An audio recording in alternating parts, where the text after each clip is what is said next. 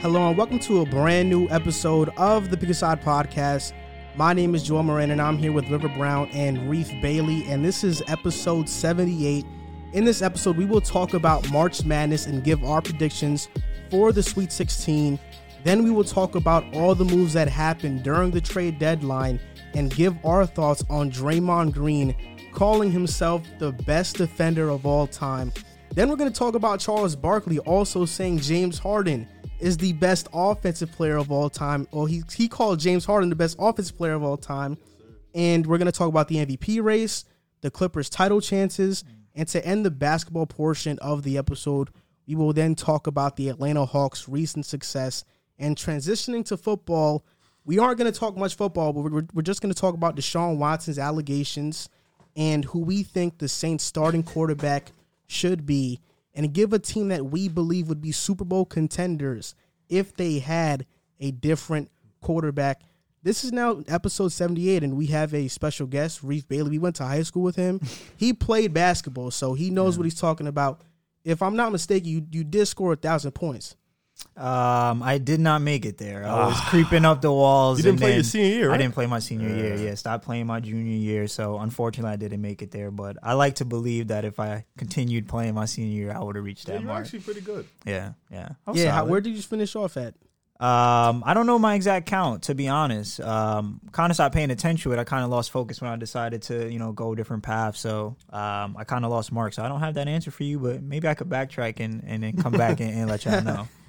All right, so this episode 78 and a lot of stuff happened within the NBA world, a lot of trades yeah. today. And I mean some were very notable, some were not. But before we get into that, we're going to talk about March Madness, how it's been so far, we're going to predict what we think is going to happen in the Sweet 16. So, what do you think was the biggest upset of March Madness so far? I'll start with you, Riv, because you know a lot about college basketball. I think Virginia. You know, Virginia was the biggest upset just for the. Well, I, I can't even say that because they always show us that an upset is always brewing when you play them.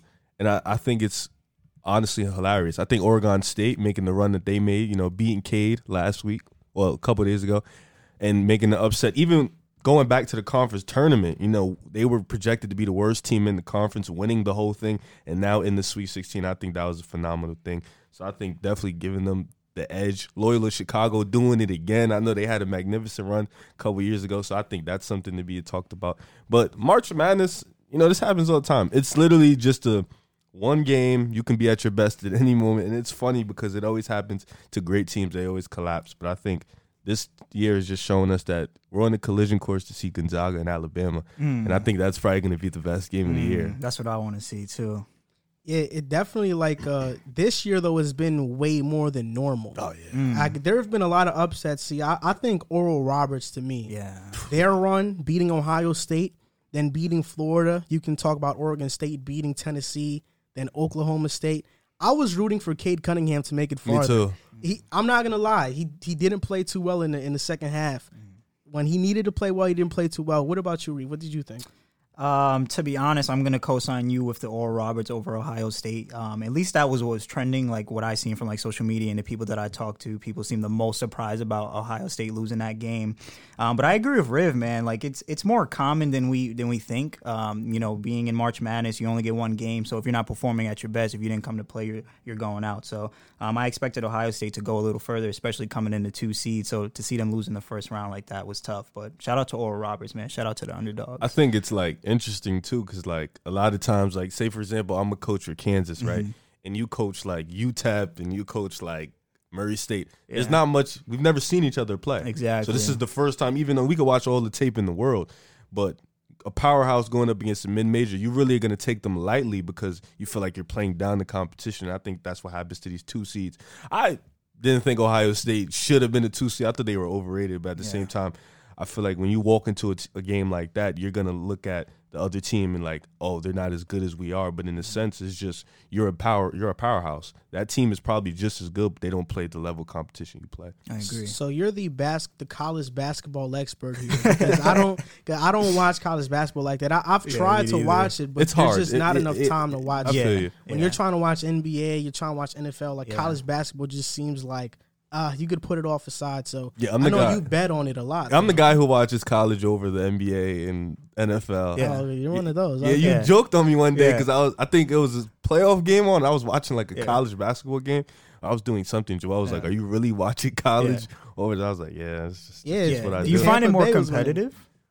Because I've heard that for a lot of reasonings for why people prefer No, 'cause college. they miss over, a lot of shots. Okay. like, like, it's really, it's just I like the um the drive of it. Okay, I like the, the like the scouting, okay, the way coaches have to really game plan. Like I like Yeah. stuff like that. Like I feel like NBA is really just who has better talent, but I think Yeah. college is really the X's and O plays, coaches and all that stuff. So that's what I like. I mean, that's true. I mean, if Yeah. it was about talent in college, Zion, RJ, and Cam Reddish probably would have won the national championship. exactly. They were in college. Kentucky would have won that year. Exactly. hmm But Sweet 16. Yo. The matchups are Oregon State versus Loyola, Loyola Chicago, Villanova versus Baylor, Oral Roberts versus Arkansas, Syracuse versus Houston, Creighton versus Gonzaga, Florida State versus Michigan, UCLA versus Alabama, and Oregon versus USC.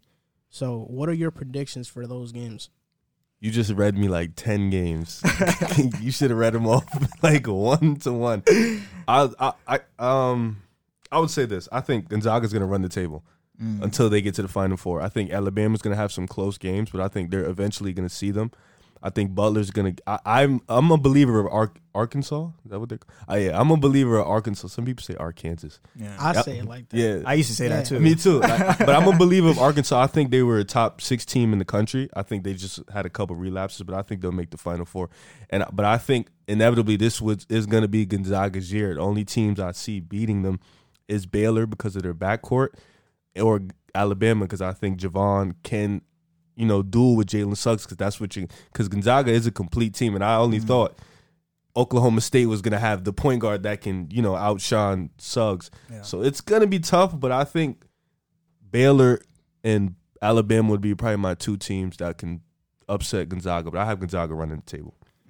Wow, so you uh you have Alabama going that far? I think they can go that far too, to be honest. I think yeah. I think right now with Texas losing, I think that was their because of their bigs. I think that would have made it difficult to them. But with Texas losing, I think that was the only team I really seen giving them fits. Other than that, like Creighton is not that good. I don't. I don't think Creighton is that good. I, like the next teams coming up on the left side, I don't think are that good. So I think Gonzaga and Alabama are just on a collision course to see each other. Yeah, I think I got I got Loyola winning, Baylor, Arkansas, Syracuse, Gonzaga, Oh, Florida State, Alabama, and Oregon. shout out to Syracuse because that's my team, and uh, we do this every year. So yeah, it's Buddy lit. Boeheim's Buddy playing Boeheim. really good. Ooh. Yo, it's crazy because we literally sucked Yeah. like two weeks ago. Yeah. So it's Nah, he's hilarious how it looking goes. he's looking phenomenal. Yeah. Yeah, he's really shooting crazy. So okay, so that's the Sweet 16.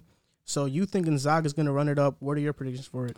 Um, honestly, again, I'm with Riv. Like uh, Gonzaga's just a well-rounded team. Um, they have a lot of depth. They have a lot of talent. Um, a sneaky pick for me would be USC. Oh, um, I like I like what I see from USC. You know, I was watching, um, you know, their performance in the first two rounds, and then also a little bit of their earlier They blew out games. and- Kansas. I was like, blew out Kansas. Um, those brothers, the Mobley brothers, Mm-hmm. talented, talented, a lot of length. They can defend as well. Um, they're a great team, so that's my sleeper pick. Um, and then I've got to ride with Alabama. Got to ride with my dogs. Course, um, okay. They've been dominant this year. Um, they kind of remind me of like that Houston Rockets team that's fast up the court. You know, going to put up a lot of shots, going to defend. Um, you know, relying on fast break points. And I think Jahvon is that X factor at the six man right now. Um, he's looking like his All American self, uh, McDonald's All American self. So if they can continue at this pace, um, you know, with Herbert Jones and, and, and JQ leading the way, I'm I'm I'm picking them to kind of run into Zag. But USC is my sleeper for sure. I really like them. Yeah, and JQ's from this town. He's from Hackensack, Exactly. so you know exactly. So I got to ride with him. I got to ride with him. that's a good story there too. You know his come up and how Mm-hmm. he had to sit out for two two seasons. I think he sat sat out one. Well, it was because he didn't play a lot of Villanova. And Yeah. then he had to. And then he had sit to out rest. one. Yeah, so I mean Yeah. it's been a while and um it's been a while since people have seen him play at this level. So he's playing at a really high level. yeah. But that's going to do it for March Madness talk. Now we're going to talk about the NBA trade deadline. A lot Let's of moves it. happened, Let's talk and it. yeah. one thing didn't happen. Kyle Lowry did not get traded. We'll talk about that a little later. But first, I'm gonna read off like the moves that aren't so notable, so it gives us time to talk about the notable ones. Okay.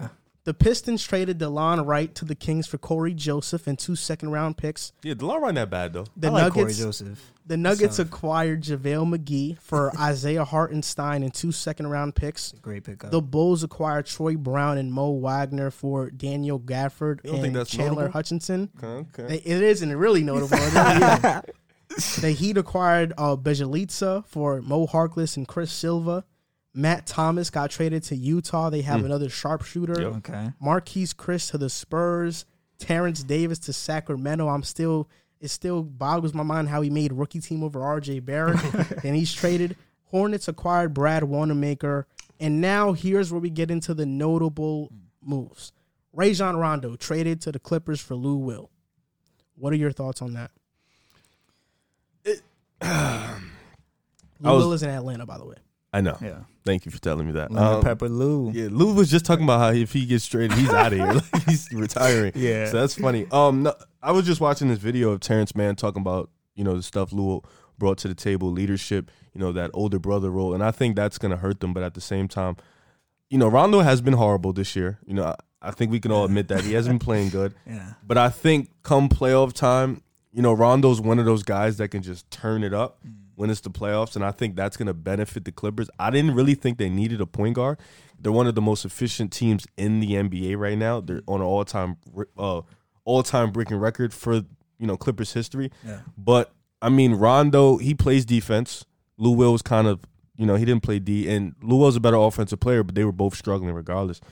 So I think this is a kind of be an even trade depending on how the playoffs go. I think bringing in a guy who has rings, who has that playoff, you know that what's the word I'm looking for? Playoff, Playoff experience, mentality. yeah, mentality too. Thank Yeah. you. Just bringing that type of guy in, I think it's going to help the Clippers. You know, guys like Terance Mann, Markeith Morris, even guys like Paul George, who gets in his head at own time. I think Rondo can kind of Yeah. like offset that and tell him like, "Yo, it's, you're going to be good." So I think it's going to be a good move emotionally, but I think losing Lou Will, who's a guy who's a part of that grit and grind Clippers era, who's a guy who's their leader for them bad teams, the team that made the AFC and gave the Warriors fits. I think that's going to be tough, but I think it can offset depending on what type of Rondo you get. Yeah, um, I kind of felt indifferent to be honest with you guys. Like, I didn't think it was that drastic of a, a trade. I don't think it makes them like automatic title contenders. Um, like Riv said, I think it's kind of an equal exchange. Um, they were both kind of playing terrible this year. I know Lou Will was kind of on the fence and wanted to get out early anyway, so that works out for him, and he'll be in his hometown of Atlanta. Um, but I think I think that they did need a point guard. Um, I wanted more of a point guard like Alonzo Ball, somebody who fitted more um, easily into the, what they had, and he could kind of push the tempo, knock down shots, stuff like that, um, defend perimeter defense. Um, but I just don't know how that's going to work now with Beverley there, Reggie Jackson. I, I wonder how they're going to figure that out. Or is, is Rondo going to be starting? Is he going to be coming off the bench Well, for, for for Beverley? So I just want to know. Um, I don't think they got that much better. I think they got um, you know a floor general, somebody who is battle tested, somebody who has championship experience, and somebody who could bring leadership to their locker room. I know they talked about that a lot with the Clippers, like that kind of lack of leadership. Um, you know, a floor general, a coach on the floor. So I think Rondo gives them that, but um, I don't think it's that big of. I don't think it's like a blockbuster trade or anything like that. I think it's an Yeah. equal exchange, pretty much. For me, I think the Clippers needed a point guard and they Yeah. got one. Lou Will, he was a part of that Clippers era, but that Clippers era is over. Shai is not there. Gallinari's not there. Montrezl Harrell is not there. They're all there. gone now. Mm. Yeah. Yeah, everybody is gone. Even so- Doc. Yes, Even Doc, yeah. So that era is completely done with. I think Lou Will. He's just too much of a liability on defense. Like Rondo gives them Mm. a good defender and a good point guard because Pat Bev, he's good. Like Well, let he's me- good Yeah. for his role. Let me ask you a question though. Who would if you got Rondo, right? Yeah. But Lou Will was in that starting five, you know, to close the game. But would you put Rondo ahead of Pat Bev to start to close the lineup in the clutch? it depends on how they're playing, Yeah. but I would, I would if if they're both playing kind of similarly, I would. Because Pat Bev could knock the three ball down. Rondo's showing he can knock that three down In as the well. bubble, he shot forty percent. you know. Yeah, I said playoff Rondo is, Yeah. but is he gonna get to that? That's the thing. I mean, every I year gotta- when he's in the playoff, he gets to that. That's Chicago is about to upset yeah, I Boston remember. with him until Exactly. he got hurt. So I mean, I believe in playoff Rondo. I think this is exactly what they needed. But on to the next move. Your Chicago Bulls Oh, yeah, talk about acquired. Mm. Nikola Vucevic and Al-Farouq Aminu Mm. for, Wendell, for, for Wendell Carter Jr., Yeah. Otto Porter Jr., and two first round picks. And I, I want to say this first.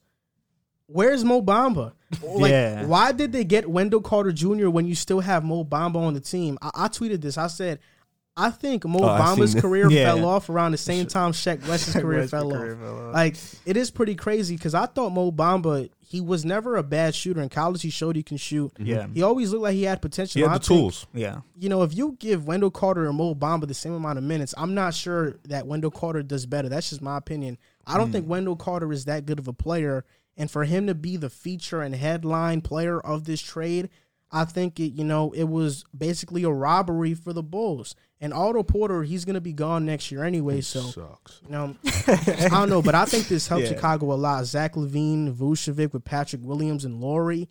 I mean, now Chicago has two legit dogs in Vucevic and Zach LaVine who can get buckets, and they're trying to go on that playoff push. The Hornets just lost LaMelo, so there's a chance. I mean, they're definitely not making it over the Knicks, but they could make it over the Hornets for sure. Yeah. Um, let me start. I was so excited. I was. Yeah. ex- I woke up today. I saw that. I was like, no way. We just like robbed him Yeah. from the Magic.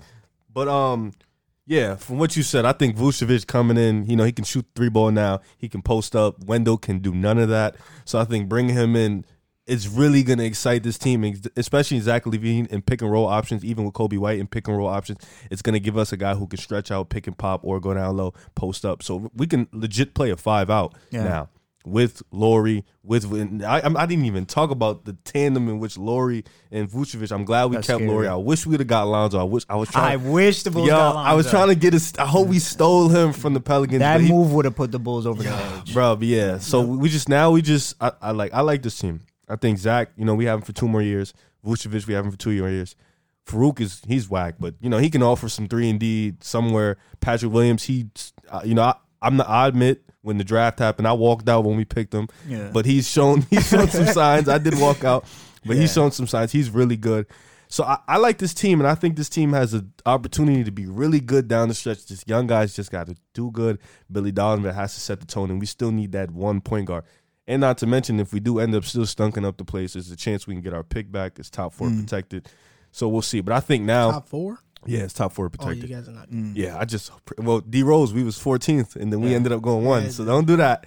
But now I think we're gonna make the playoffs. Now I think we're a lock to get in. We're 10th seed right now. Toronto's behind us. Mm. I think right now we're four games out of fourth place. I think so. I think we're a lock to definitely get in at this point. And we're gonna catch the Knicks. We're better than y'all now. I just want you to know that. No, we're no, we're be- no, we're better than y'all now. Uh, with this move, I'll take the Bulls. Yeah, over we're- the we're Knicks. better than you guys I'll take the now. Bulls over the Standards don't Knicks. show that. All right, well, No, right that now, is- yeah, you guys yeah, got that it. is But no, I, That I is like this move. I think this is good. So I'm I'm proud of my team for finally pulling the trigger and making some moves, and I'm happy about this trade. Yeah, this was an unexpected trade for me.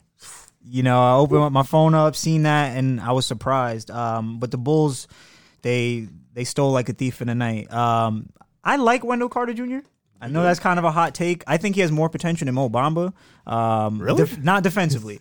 Offensively, I think he has a little bit more tools in his arsenal. Um, at least from what I've seen the last couple of games before moving him, I just know he didn't develop at the rate that the Bulls were expecting Injury prone. and he's injury prone. Um, so I thought it was a good move. Like you said, Vucevic definitely stretch out to four. Him and Markkanen, that's great for the front court. Um, I really wanted to see the Bulls get a point guard just because I think Zach LaVine, similar to like a Kyrie Irving, I think those are players that shine better at the two, where they have somebody who can create for them, you know, give them the ball in rhythm, you know, get them to their spots. Um, so I wanted to see LaVine get a point guard like Alonzo. That would have really put them over the edge. But I think they're in a good position to make a playoff push. Um, I would take them to get ahead over the Knicks right now. Yeah. Sorry, bro. I, I know you um, a Knicks guy, but I just think this move definitely makes them not contenders, but I think they can make a strong playoff push. I think like when when you seen Coby White get slotted to the bench, you it, it was clear that you need a point guard. I think with guys like Zach LaVine Yeah. and like you said, Kyrie, even Steph Curry, like Yeah. you unlock the most when they're running the two. Like when Yeah. they're just being scorers Just and score. playmaking Mhm. is like their second nature because they are playmakers, but Yeah.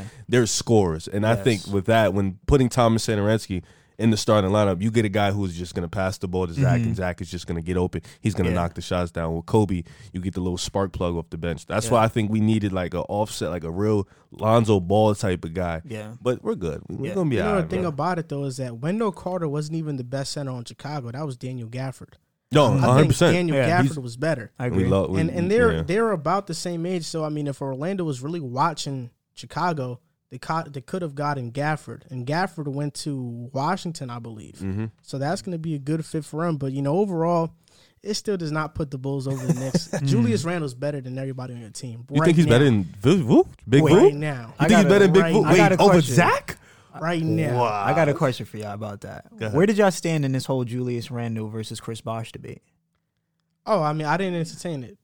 I didn't. I Entertain told the guy the same thing I tell everybody with Julius Randle. He this is one year. Yeah. You gotta let some consistency pan out. Like we've seen Yeah. Chris Bosh consistently be what he was. So Mm-hmm. you gotta let just some consistency pan on top of what he's doing. But so far Yeah. so good. I mean, good. this is what I thought Julius Randle was going to do when he first got signed with the Knicks. He did. I saw I Then, saw you tweet. then after, then after, you know, the first year, I kind of, you know, It- I feel like it was Saw it. straight top Tom Yeah. Thibodeau. yeah, I think Oh, so. yeah. And I Oh, think yeah. it's just we actually have some structure around the offense and the Mm-hmm. system. So you know, when the trade happened, I mean, when we traded Kristaps, when we got Yeah. Julius Randle, I said I think Randle's better than Porzingis. At that time, it was a hot take. Everybody didn't agree with it. Yeah. Now it's like, oh, maybe Mm-hmm. could be because Porzingis is Injury doing prone. well, but yeah, he's Yeah. really injury prone. Another move that happened though was the Denver Nuggets acquired Aaron Gordon Mm. for Gary Harris, R.J. Hampton, and a first round pick, and I think Orlando actually won this trade. Let me ask you guys a question before we, because I was talking to my friend. I'm not going to disclose his name in case this Okay. is a bad take. so I'm not going to. Uh, but I just I didn't know, so I Yeah. wanted to ask the question. I asked him. I said, okay, Denver had Jerami Grant, and he played how he played. You see how Jerami Grant plays now. Yeah. I asked him, Aaron Gordon or Jerami Grant, what's the difference? Because somebody on Twitter said this makes Denver better than the Clippers because they felt like Aaron Gordon was a better Jerami Grant. So I asked, what makes Jerami Grant and Aaron Gordon different? Like what what does Aaron Gordon do that's better than Jerami? What does Jer- so now I'm asking you, what's the difference? Because I don't I didn't I'm gonna be honest, I didn't watch a lot of Aaron Grant Aaron Gordon. I watched a lot of Jerami Grant. I mean, I think Jerami Grant is a way better defender than Aaron Gordon. Mm. Agreed. So I think if there's a difference, this Jerami Grant gets the edge because I think Jerami Grant would play his role better. I think Aaron Gordon, although he has shown the ability to finally hit threes now, he shoots around 37%. percent Mm-hmm. Like Jerami Grant is a better shooter than him and he knows how to play his role better. Okay. I think Aaron Gordon's kind of still stuck in that stage where he thinks he can be a high caliber all-star player Mm-hmm. and not really accepting his role. Like I think he's more of a pick and roll big man. I don't really think he fits best as a stretch. And but I think he could fit Denver because Nikola Jokic is such a great passer and he's gonna find him. But I think Jerami Grant losing him was big. And now they just lost Gary Harris. You mm. just lost two of your best perimeter defenders that you had last year when you went on those upset These- runs and beat Utah and the Clippers. And now Aaron Gordon, you know, what is he really gonna do for And you? he doesn't want to play the four. He he didn't want to play the four in Orlando. He wants to play Yeah. the three. Yeah. Mm. And the thing with it is, like when Denver, people forget when Denver went on that run, they had versatile defenders yeah. that was able to guard Paul George's, Kawhi's, Yeah. Donovan Mitchell, and them. They had those guys, and now they kind of don't. And like, like when we like, that's why I asked you because I don't think Aaron Gordon's defensively is as versatile or Not on the all. same level as Jerami Grant. I Not think Jerami all. Grant can guard one through four, possibly even fives, depending on the size. And I don't think Aaron Gordon has that type of energy to really. And not to mention, Jerami Grant's a great off-ball defender too. Yeah. So I just don't think I didn't see the move as like a big time thing. I think Aaron Gordon's a better player right now than Gary Harris, but I don't think I think defensively Gary Harris can guard one to three. So it's like you're losing a guy. Get his offense hasn't been the same in a while, but he still gives you top notch defense on a given night. And now you're bringing in a guy, which you already have Will Barton, MPJ, Paul Millsap. Like you have guys at the three and four. So now where is he going to really fit in? Because my question is, because I didn't like lo- them losing Gary Harris either. Like that's big for their perimeter defense. Um, my question is, who do they insert to compensate for losing Gary? Oh, Harris? and they Like, traded can- RJ Hampton. Yeah, Yeah. Will Barton. You know, I, this I think that the starting line lineup is going to be Jamal Murray, Will Barton, Porter Jr., Aaron Gordon, and Nikola. Um, and Nikola. So Jokic. Millsap off the bench. Yeah, I think Millsap comes off the bench, and I think that's the most like realistic scenario. MPJ could play the four or three, so I Yeah. don't think you know it really doesn't matter there. I think RJ Hampton wasn't a big loss because he wasn't going to play over Monte Morris. Mhm. Yeah. Monte Morris just got an extension. And he's he's going to be there Yeah. for a while. He's going to stay, but I mean, Orlando they did trade Vucevic and Gordon, but now they have Otto Porter Jr., Gary Harris. Like if guys can stay healthy, I mean Yeah. that's not too horrible of a drop off. I know Vucevic Yeah. is a big loss, but Yeah. like it, they're not going to be like. Oh, they were They're in a solid Yeah, they're still rebuilding gonna be stage. bad. Yeah. But they're always hurt. Yeah. So, yeah. yeah. So for me, I just don't. I don't think getting Aaron Gordon takes the Nuggets over the top, and I think the Nuggets they made this trade to get over the top. Like we look at them as a team that has been kind of uh, going through the waters as of late, but they Yeah. never able to get to the championship. This move, I don't think, gets them to the championship. No, I, I, I agree. I, do, I don't think it makes them a contender. For me, the reason I kind of liked it for them and the reason I was okay with it is because for me, it was kind of like they supplanted uh, Jerami Grant. And with the uh, picking up McGee, it was kind of like they got him to replace Plumlee. So you kind of got the same um, kind of usage out of both those players. But I agree with you, Riv. There's no major difference between Aaron Gordon and Jerami Grant. I, I prefer Jerami Grant. I would take Jerami Grant over Aaron Gordon. But at least you have somebody there who can kind of give you something similar um, to um, to Jerami Grant. Give you a little, something a little bit different. So we'll see how it plays out. But I, I like the move. I'm I'm okay with it. you know? Yeah, we'll see. I mean, if Aaron Gordon at this point, teams are just really banking on what he can be. He's still like Still 24, right? How long has he been No, in I the think league? he's like 26. He has to be like. He's been in the league for a 26. He- That's what I'm saying. He's been in the league for mad long. I Like, remember what is- watching high school Yeah, I think we know like- what he's going to be at this Yeah. point. He's 25 years old. S- Really? Yes. What? But he came into the league at 18, 19. Oh, so see, I think we know what he's going to be. What at more this can he point. add to his game? exactly. He just added the three ball eight No, years we, later. Yeah. we thought he was supposed to be the Like next Blake coming Griffin. of Blake Griffin. That's Yeah, what I exactly. thought. But look, Well, he can dunk the like league Blake. is even like that anymore. Nah, though. I don't think he can dunk like Blake. Nah, he can. I can. think he can dunk Nah, better. he could. I think he dunks better than Blake. Nah, Blake. Ah, he's- his prom. Wait, what are you That's talking an about? What are we talking about? Like, like slam In-game dunk? dunks or yeah? No, in- yeah, 'cause slam dunk. Yeah, come yeah. on, Aaron Gordon Yeah. did things Blake can never do. In-game dunks is Blake all day. oh yeah, I'll take. Blake all day. Yeah, Blake is a better in-game dunker. Yeah, and I yeah. think that's Yeah. what matters more. That is you're right. No, You're that right. is You're absolutely true. right. That is true. So another move that happened is that JJ Redick and Trey Lyles Mm. are getting traded to the Dallas Mavericks. Um, Wes Iwundu and James Johnson are going to the Pelicans. My first thoughts on this is that they got JJ to replace what Seth Curry gave them last year. Exactly. They were missing that sharpshooter, and they finally got one in JJ Redick. I think he's going to be a perfect fit next to Luka and Porzingis. It gives them more shooting. It doesn't help them out on defense, but they were a bad defensive team anyway. They just need to get more shooters, and that's what I thought this move really was. Yeah, agreed. Um, again, one it wasn't one of those big trades for me. The Mavericks did get a little bit better.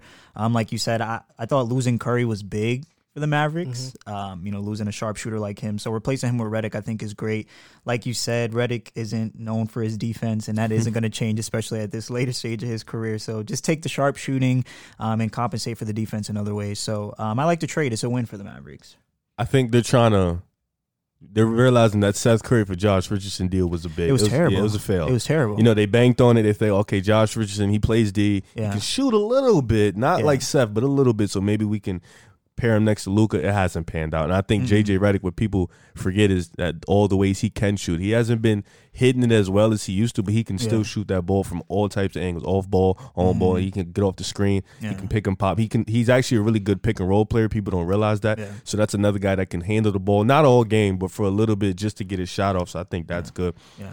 And I just think like with Dallas, they're gonna be what they are. You know, they're a high offensive scoring team. I think getting JJ Redick is just gonna uplift their scoring, and I think they just walk into games where we're just gonna outscore you. You know, we're not the best defensive team. We don't have a lot of defensive stoppers, but we have a high powered offense, and we're gonna just outscore you. And I think with Porzingis there, it helps him a little bit with the spacing. Luka gets another guy where he can dish out and hit the shots. So this is a good trade for Dallas. And I think the, for the Pelicans, you know, getting his contract off and them and just banking with their young guys, I think this was good for them too. I think now they're probably going to start playing more Nickeil Alexander Walker, Kira Mhm. Lewis. So I think getting the young guys and realizing they're not good right now is good for them too. Mm. Yeah, I mean, I think you hit it. Um, you, you were right on what you said. JJ adds to the Mavericks, and now the Pelicans get to play their young players. So I think that was a win for them. The next move, uh, the 76ers acquired George Hill, and OKC got Tony Bradley, which I think is a sleeper move. I No, think he's Tony good. Bradley's He's been pretty playing good. Yeah. They also acquired Austin Rivers. He's probably going to get bought out. uh, and then the Knicks got Terrance Ferguson. He sucks. I like Terrance Ferguson. Do you really? Yeah. He probably just likes dunks. Yeah. My cousin, my, cousin, Yeah. my cousin was upstairs when we got Terrance Ferguson. He was like, "Yo, man, Knicks got Terrance Ferguson." and I said, and I looked at him. He wa- he was making some Yeah. barbecue chicken at the time. I looked at him. I said, So what? Yeah, I was like, what is that gonna do? No difference next- at Probably all. with mad tight. And Like he, was like, really just he told was me like, that. nah, bro. It's like a friend that it, it- um, he was like, it's like a player that you know he just another player, you know, just in case. He's like And I said, this doesn't do anything for me. bro. Yeah. Like, He's not gonna really play. care. He's a standard three and D guy, but there's no room for him in the rotation. He's Yeah. not gonna play. Yeah. You guys are set with your rotation. Yeah, Yeah. yeah, yeah, exactly. So I mean, George Hill to Philly, I think was a good. Move. I like that move. He brings some. I think they they knew they couldn't get Kyle Lowry. Toronto's asking They- for way too much. Why did they want Kyle Lowry? I, do you guys think he would have been a good fit? I don't think Lowry would have been a good fit, or I don't see how the Sixers were looking to utilize him. I think he would have been a good fit just because I think he'll bring defense and leadership, Mm-hmm. and, And he, shooting. he's that guy that I mean, Philly lacks kind of alpha dogs, right? Like I Yeah. think Ben Simmons sometimes he's timid. Uh, Joel Embiid sometimes he's timid. Mm. When they almost got to the finals, it was when they had a guy in Jimmy who can really True. galvanize the players. great I point. think Kyle Lowry is that guy. Like even in Toronto's championship run, he didn't score a bunch of points, but he's always taking. He's a locker room charges. guy. He's Yeah. always doing Yeah. you know things outside of the game that He's help he's everybody. he's a Draymond type guy where Yeah. he's gonna go. He's the locker room guy. He's gonna bring that Yeah. energy, and I think that would have been huge for Philly, a team that needs that identity, especially with Doc Rivers as Mm. their coach. And we know Doc Rivers teams tend to fold under pressure, so I think Yeah. that would have been big. I still think George Hill's a good move though. I think this is Yeah. a guy. he's a sharpshooter. Yeah, he's a sh Yeah. he's also A a, veteran. he's yeah he's a Seasoned veteran. veteran. He's been deep into playoff runs. Yeah. He's been to the finals. You know, Yeah. They weren't that good, but he's been to the finals. Them Pacer days, he's been deep in the playoffs. So I think this even with the Bucks, he was good with them. So I think Spurs. He's Yo, solid. this guy's- he's solid. yeah, Yeah, this he's solid everywhere, wherever he goes. yeah, man. so I think this is a good move, and I think this kind of like helps Tyrese Maxey in Mm. a sense for his development going forward. I think this Yeah. is good for him. So getting a guy to come in play that backup point guard spot, I think that's good for them. So just and plus, you know, he's cheap, so Yeah. he that's a good move too in a sense. So And Yeah. OKC just got more draft picks. They have 17 first round picks and 17 second round picks. sheesh, And the next somewhat years, I'm not even sure Yeah. what I the think number three or four. Yeah, but outside of that, I I don't think this uh, move is too notable. I put it with the notable moves because Philly is like a championship contender. yeah. But this is a move that I didn't get. The Blazers Yeah. traded Gary Trent Jr. and Rodney. Hood for Norman Powell. Let's talk about it. I know Norman Powell's averaging about 20 points per game this year. He's playing really well, but I don't think I- I don't think he's like an upgrade from Gary Trent. Like when CJ McCollum was out, Gary Trent was averaging 20 points per game. Gary Trent was holding it down. He plays great defense. He's like he always has a lot of energy on the court. I think they're about the same player. Mm. Rodney Hood, I know that he, you know, he He's got good. injured. He's good, yeah. He's starting to get his, you know, rhythm back, but to give Toronto Gary Trent and Rodney Hood and you're giving up Norman Powell, I just don't think that was a good move They- for Portland. Yeah. They didn't even get a pick back. Like he mm-hmm. just straight up went, "We're just gonna give you these two guys. Yeah. You give us that guy. and we're just gonna go Yeah. with." I, I I think I I would take Gary Trent right now, and I, I think would he, too. he's younger. More So upside. yeah, more he's he's he's what Norman Powell is now, Yeah. but earlier in his career. Yeah. So I think that's mm-hmm. you should have. And Gary Trent has chemistry with Damon CJ. Mm-hmm. He can ride with them, and Rodney Hood is also you know he's starting to get. Remember he tore his ACL last year, so people forget that. Like I thought it was Achilles. Oh, sorry. He Yeah, tore I his Achilles, so I, he's getting into his own. But I think, I mean, you bring in Norman Powell, and it's it's still a good move in a sense. But I just think Gary Trent, like this is a great move for Toronto. You get a younger guy Yeah. who's going to be able to fit in seamlessly with the squad. He can shoot the ball. He was the one they put him on LeBron Yeah. when they played the Lakers. He was the one. He was LeBron's primary defender. Mm. So and he's only six five. That's good. So he's a defender. He's a dog, and I think he's he's young. You know, Toronto doesn't have a lot of youth movement in there, so Yeah. I think getting him is I, I can see getting him is going to be the start of the Toronto movement, the youth movement. Yeah. But for Portland to just give both guys up, you know, Yeah. Mm. I, I just I don't see the vision. But I get Norman Powell's been balling, so I- I guess I get it in that sense. Yeah. Um, I think the Blazers lost this trade um, just because I'm a big Gary Trent Jr. fan and I'm a big Rodney Hood fan. Um, I think he Oh, doesn't get guys. enough. Yeah, I think he doesn't get enough shine and enough credit. Obviously, he's been injury prone, but he's a bucket. I just think he hasn't found the right home for him, like a right fit where he can really shine and, and play his game.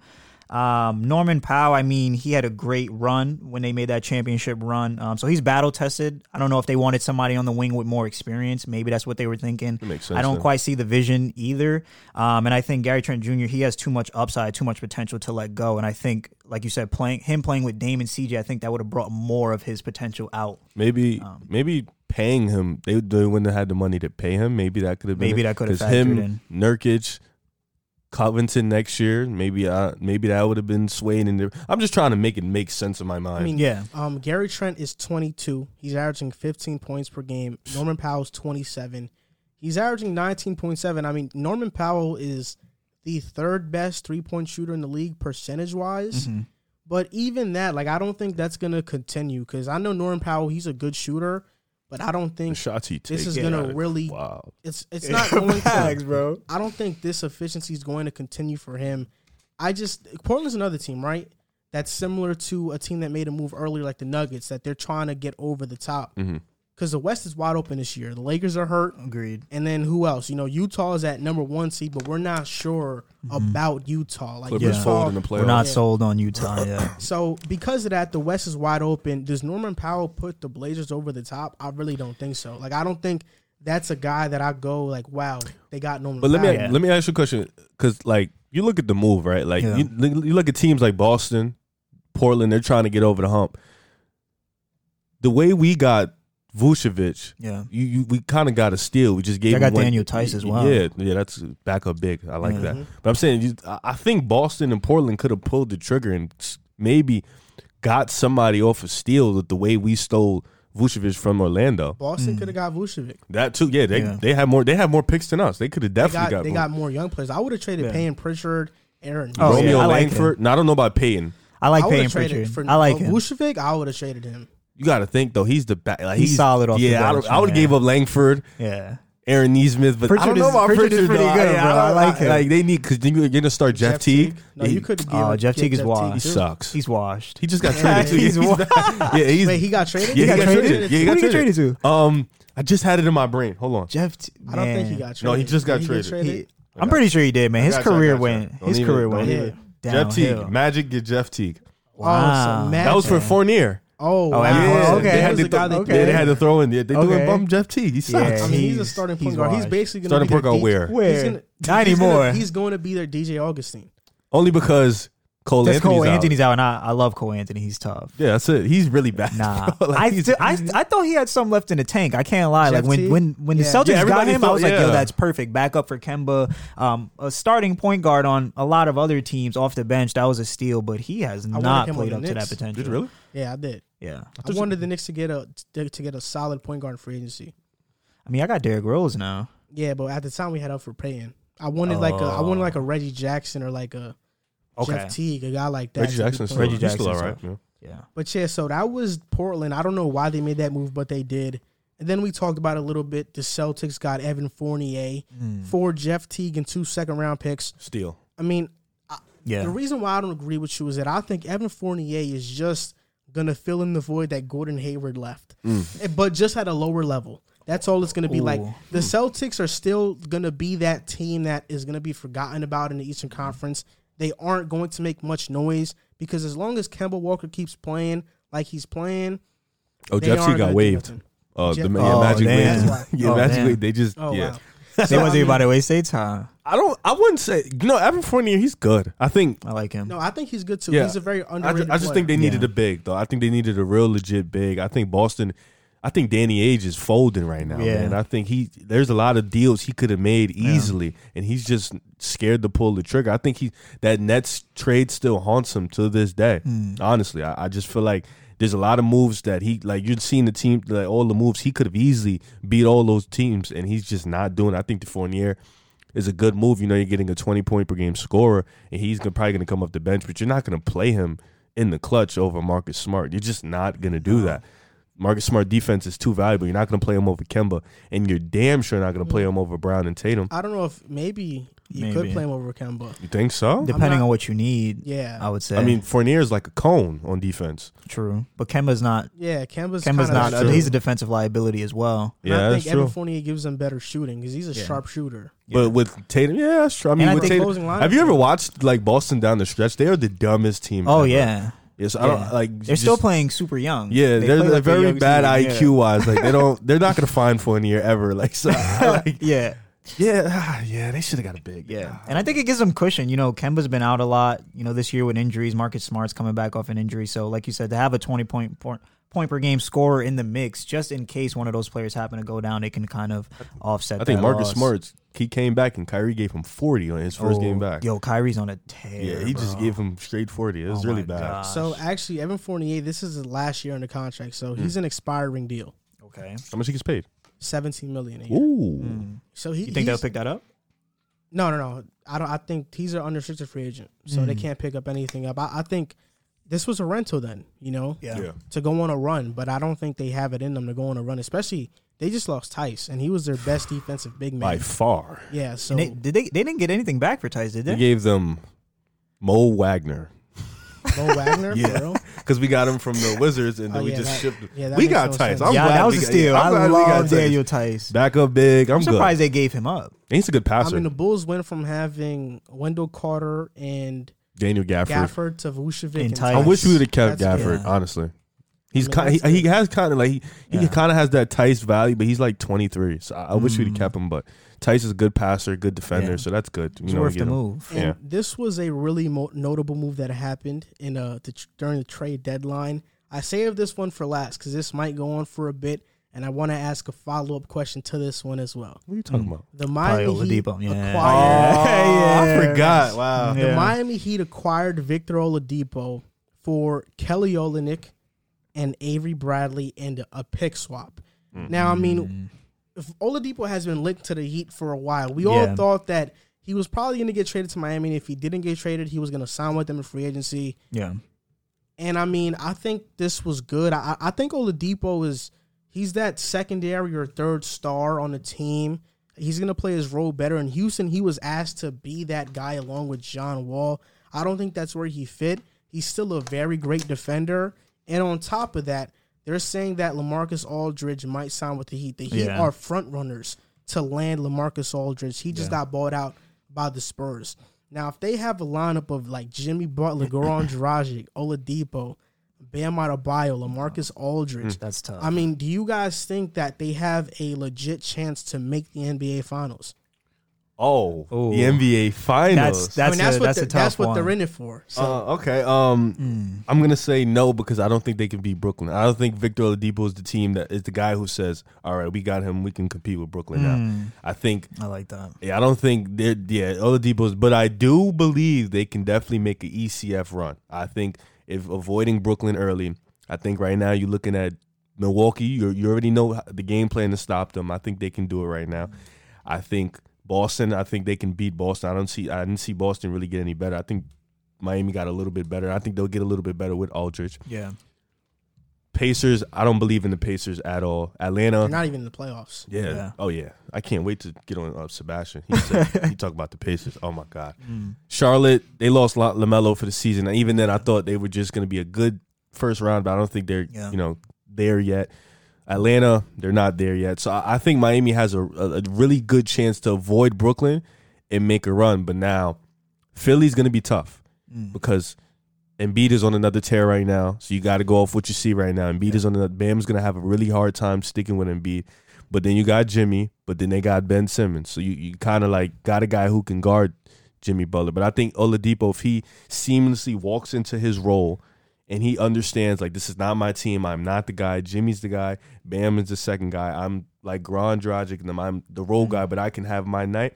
I think this is gonna be a good move. You know, you get a guy who can still play defense at a high level. He can score. He's an all right playmaker. He's not a great shooter, but he can hit shots. So I think Yeah. this can be a good move if everything works in their favor. But I think, you know, Miami, that dog mentality, Jimmy Butler's there. I think when he speaks to Jimmy Butler, he's gonna understand that they're there to win. So I think this is a good move. Yeah, um, I co-sign that. I love the move. Um, that he definitely won this trade. Is it enough for them to get to the NBA Finals? I don't think so. I think the the Nets have too much firepower to keep up with, but I think this makes the Heat valid contenders. Like I think they can definitely compete. Would I choose them over the Celtics? Yes. Would I choose them to compete against the Sixers? Yes. Would I choose them to compete against the Bucks? Yes. It's proven. Um, so I think Oladipo definitely takes them to a whole nother level. Um, but I don't know if if he, if he's that factor where I go, okay, they can compete with you know the star power in Brooklyn. Um, but I I agree. I think that culture is going to do wonders for him. That championship culture, that championship mentality. You know, playing with a player at the likes of Jimmy Butler is going to do well for his confidence and, and for his game. So I'm excited to see the pairing. Um, but to get to the finals, That's tough. Somebody will have to beat the Nets for them to get to the You know, finals. yeah. This and I'd have to me. see how they mesh together. You know. First, I want to talk about the deal that Miami didn't make. They didn't trade for Kyle Lowry. Yeah. I think it was smart. You know, Duncan Robinson losing him, okay. It was actually for Herro or Yes. Robinson. right? Yeah. No, they were asking for both. They were asking for both. They were not going to what make is the wrong with trade. I thought it was one or the other. They said- both they're bugging. They said that they would not do a trade if Herro is not included. That's what the, that's what was holding back the trade. What is wrong with Toronto? So yeah. Tyler Herro, I'm glad they didn't become desperate and Miami didn't trade Herro because Lowry's a rental. Mm-hmm. Yeah. So because of that, you don't trade a player who can become something for a rental. So I like they didn't make that move and they got Oladipo for nothing. Like Kelly Olynyk, Oh yeah. he's a good stretch. I think that's the deal I had them making. Like I For had yes, I had I had Kelly Olynyk in the deal. I didn't have uh, Avery Bradley he barely played this year. because he was Yeah. hurt, so I didn't think Avery Bradley was going to be included. But I, I thought Kendrick Nunn was going to be included in the deal. Mm. they but, managed uh, to keep him. Yeah. Yeah. But now, I mean, you look at the roster: Jimmy, Tyler Herro, Duncan Robinson, Oladipo, Kendrick Nunn, Goran Dragic, Iguodala's still there. They got Trevor Ariza Oh, too. Forgot they had Iggy. So they have a lot of veteran guys, and these are their wings and the guards, right? And then big men, Bam Adebayo, Bjelica, a guy who can stretch out the floor. Yeah. LA's And then- coming. And then Precious. I don't know, man. And I'll say this: if they get Lamarcus Aldridge, I have to rethink this whole thing. I'm just going to Mm. go off the assumption that they're getting Lamarcus Aldridge because I think it's going to happen. If KD is hurt, which Mm. it's not a given that he's going to be healthy, yeah. they can beat Brooklyn. Oh, uh, I agree. Oh, Yeah, oh, yeah, oh, oh, yeah. Let's let me explain something. If Katie is hurt, you have Yeah. no chance, and I mean like Oh, wait, oh, hold- no, no, no. Yeah, I'm gonna yeah. They have no chance. zero- you think- wait, wait. Zero That's chance? ridiculous. Let me say this. I'm That's gonna say this, and I, ridiculous. I've been I've been on. The, I've said this before. Okay. If Kevin Durant does not play, yeah. ridiculous. you you will lose. You will not go. to There is no chance you guys go to the finals. Wait, you still That's pick ridiculous. you still pick the Nets to go to the finals without KD? yes, they have. James I'm gonna say, Harden. listen. It, no, They have James yeah, Harden and like, Kyrie. you have James That's Harden tough. and Kyrie. Last time we seen Kyrie in a playoff atmosphere, it looked really bad. Mm, Come on, man, get out of here. Harden, played, Harden. Last time we seen Harden in the playoff atmosphere in the bubble, it yeah. looked really bad. Where Yeah. he averaged 30 against the Lakers. I hate what the, are you he talking averaged, about? he averaged thirty. What do he you averaged- mean? He you act like he, he didn't play bad. He got double teamed at half court every time. What he are they gonna stepped. do now? They There's no can't- KD. What? What? What? What? They what? could double team Yeah. him when they have shooters. They go five out. No, they can't. bro. Nobody, bro. we- First of all, when you guys played the Heat, right? Because you're a The Nets only, fan now. re- the only So when you- reason the Lakers double teamed Harden is mm-hmm. because Westbrook was on that team. They Okay. can't double team Harden in Brooklyn when you have Joe Harris, Kyrie, or Jeff Green, and I forgot the other guy that's going to be there, but he's going to be a shooter too. Who's gonna be at the they five? Gonna, they going Jeff Green plays a five for them, okay, last time time y'all they go did that, small. Bam Adebayo had 40 points and Jimmy Butler didn't play. and they lost. So Jimmy Butler didn't hear that again. Jimmy If Butler Jimmy plays, he didn't doesn't- play. If Yeah. Jimmy plays, he Jimmy doesn't- Now you add if Oladipo Jimmy- to the mix. If Jimmy, if Jimmy's there, he. I mean, if Jimmy's there, Adebayo does not have forty though. but it looks a lot different because he's that. Yeah. You guys, That's what I'm gonna say. I That's I'm got- saying. That's what I'm saying. The Miami Heat, if they get Lamarcus Aldridge, will make the Eastern Conference Finals if they don't run into Brooklyn. I agree with But you. and you know we Mm-hmm. have Miami Heat viewers that watch this that watch this show. Whenever we put out a segment, Yeah. we have like I think a thousand like views on the video. so I know I'm gonna get hate for this, but I'm gonna say Yeah. this: you guys have no chance if Brooklyn is healthy, like at all. Oh, yeah, no, like 100%. Brooklyn, like Miami fans. I think they're like the most delusional fan base in sports. So what what's your pick for a series? My pick for a series would be. Is that my phone? No, it's me. this Okay. guy. So okay, Put my phone on silent. my pick for a series, if Kevin Durant is healthy, six games at most. Five. With the Heat. Six, yes. I give it five. Six at most. I was gonna give it six. I give it a too. hard five games. And this is with with if everybody's with LaMarcus healthy, I give it a hard five And- games. with yeah. You know LaMarcus what- Aldridge. You know what this reminds With me or of? without Oh. I forgot. They have Blake Griffin, bro. Oh, shit. But Anyways. I'm not even I think acknowledging that. Blake I'm not no, gonna no, lie. no, no. He- I am because he's Go ahead, playing you well do- for them. He's He, he played like one game. Listen, I'll give him the benefit of the doubt. I think this is a time to kind of reinvigorate his career. But Blake Griffin, before this deal, was looking If kind I of on the see- wash side. But Aldridge is looking washed. If I see Miami, if I'm Miami and I'm yeah, he's looking washed too. if I'm Erik Spoelstra and I look out on the court and I see Blake Griffin guarding Bam Adebayo, I'm giving Yeah. him the ball every single. That's a bucket. Yeah, every single This is what play. I'm That's a saying bucket. though is that look, I think the Miami Heat, I like what they're doing. I like their tenacity. That it- it's kind of it's kind of it's kind of like the Rockets with Daryl bringing them up to take Right, him down. yeah. Right? It's kind of like the Rockets with Daryl Morey. They're like, okay, Okay. We know the Warriors are dominant. They're probably going to win, but we're going to try and compete. Yes. Pat Riley says, "Okay, we're going to try and compete." But Yeah. you have no chance. The Heat have no chance. I The don't know, Brooklyn, though. Brooklyn is going to win a championship. I, I've said it. I even made a segment when I had to do the podcast by myself. The segment is called "The Brooklyn Nets will win the 2021 NBA championship." That's Yeah. exactly the title. I'm not backing down from that statement. It's going to happen. Thank Harden is- God. Are you on the Harden- same pick? What? Uh, Nets for the chip. No, I said Nets to the finals. Harden, Okay, Harden is I- I can going stay with that. To get his first ring this year, it's going to solidify his legacy. and even if they don't have, even if they don't have Kevin Durant, to me, I think they could beat Miami. James Harden, we're going to talk about James Yeah. Harden in a couple segments. He's Yeah. the best player in basketball right Oh, now. man. Yeah, but Don't even answer that. We'll get to it's that It's like later. when we. s- Uh, yeah, I, I'll save it. I'll save I'll it. say this. I'll save it. If the Nets are healthy, you're ap- I agree with you 100%. that he'd have no chance. I give him the five strong games. You know, they fought their heart out. Yeah. Hell. If Kevin Durant, this I'm sticking on this. You heard it here first. I'm standing Yeah. on it. If Kevin Durant does not play, the Nets have no chance to make the final. I don't care who you. Either you play the Heat, the Bucks, or the Sixers. Out of them three, one of them is going to beat you. You have no chance to make the finals. Kevin Durant is that crucial, that important in a playoff series. You have no chance. But if Kevin Durant plays, they're going to the finals. But I have Damn. the Clippers winning the chip. You have the. Clippers winning it. Yeah, I have the Clippers winning the chip this year. Hmm. That's my take. I don't know. I mean, I agree. I think with a healthy KD, I think the Nets are kind of unstoppable. Um, they're not my surefire pick to win the chip though, but I would pick them to get to the NBA Finals. Also, Nick Nick Claxton can contain Bam. Oh my god! Whoa. You're serious about that? I'm dead serious. No, he was dead serious. You Yeah, saw no, this? yeah. I'm gonna say this right now too. yeah. Nick, I right like him, but a lot of people, I like him too. A lot Yeah. of people don't watch the Nets, right? So nobody Yeah. knows about Nick Claxton, but I'm telling you, come playoff time, Yeah. Uh-huh. he's going to become a household name. Okay. Yeah, Where where I where, can't wait. where Yeah. basketball fans when they watch the Nets are gonna be like, "Yo, who's this Nick Claxton guy?" He's tough. He's gonna be on undisputed. Skip is gonna talk about him. Yeah. Shannon's gonna talk about him. Stephen A. is gonna talk about Yeah. him. Max, everybody's gonna talk about Nick Claxton. He's going to be the next X factor come playoff time. I agree. Everybody's Yeah. gonna know his name. Bam is Yeah. Bam I is think Bam so. though. yeah. B- I think Bam will destroy Claxton, but He's a, I don't think he's a I- strong Claxton dude. That's a reminds little me. skinny little yeah, frame. he's tough though. Yeah, he no, he's, good. no, I no, no, he's he's tough, like though. Claxton will get destroyed by Embiid, and he lives above. The, oh yeah, but not Bam. I don't think Bam can do it. I think Not just I think it won't be as dominant yeah, as but I think would do Bam's it. but. Like Bam- Bam's gonna yeah, have Bam's a very 15 and 20 type of Yeah. type of thing on him. You Yeah. know, but it's not like not no forty and twenty or Yeah, forty and 15, might nothing like like that. 30. Yeah, and beats a big body. yeah. Yeah, I mean, so yeah, I mean, I think the Heat it, it'll be a good. uh I think it'll be a good matchup. Maybe Eastern Conference Finals. That's how far they can make it. okay. But overall, I mean, I don't see them making the finals because of the Nets. You know, the Nets. We're gonna look back five years from now and be like, "Wow, I can't believe anybody pick this team not to win the finals." So you don't see anybody in the East competing with the Nets, Nobody. like giving them a series. You're asking me. Both of you. I like, only you see don't- one team, Who Sixers? the Bucks. Oh. Only because of like their personnel.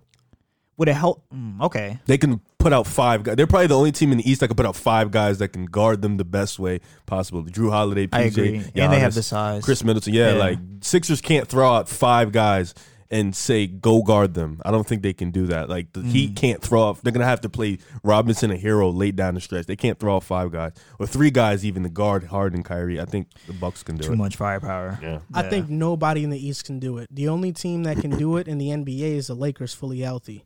The You know, Clippers Not even did the it. Clippers. The Clippers did it. Clippers can't beat them. No, wait. What are you saying? Nah, Like, they- beat them or guard the, or like put out a three that can best I mean, defend. I think he's saying Reeve- in a seven I mean, game Reeve series. said you don't give anybody a chance to beat the Nets. That's his question. I don't. Oh. I don't. Yeah. Outside healthy Lakers, and that's only because of LeBron. based off what I've Only. based off what I've seen, Yeah.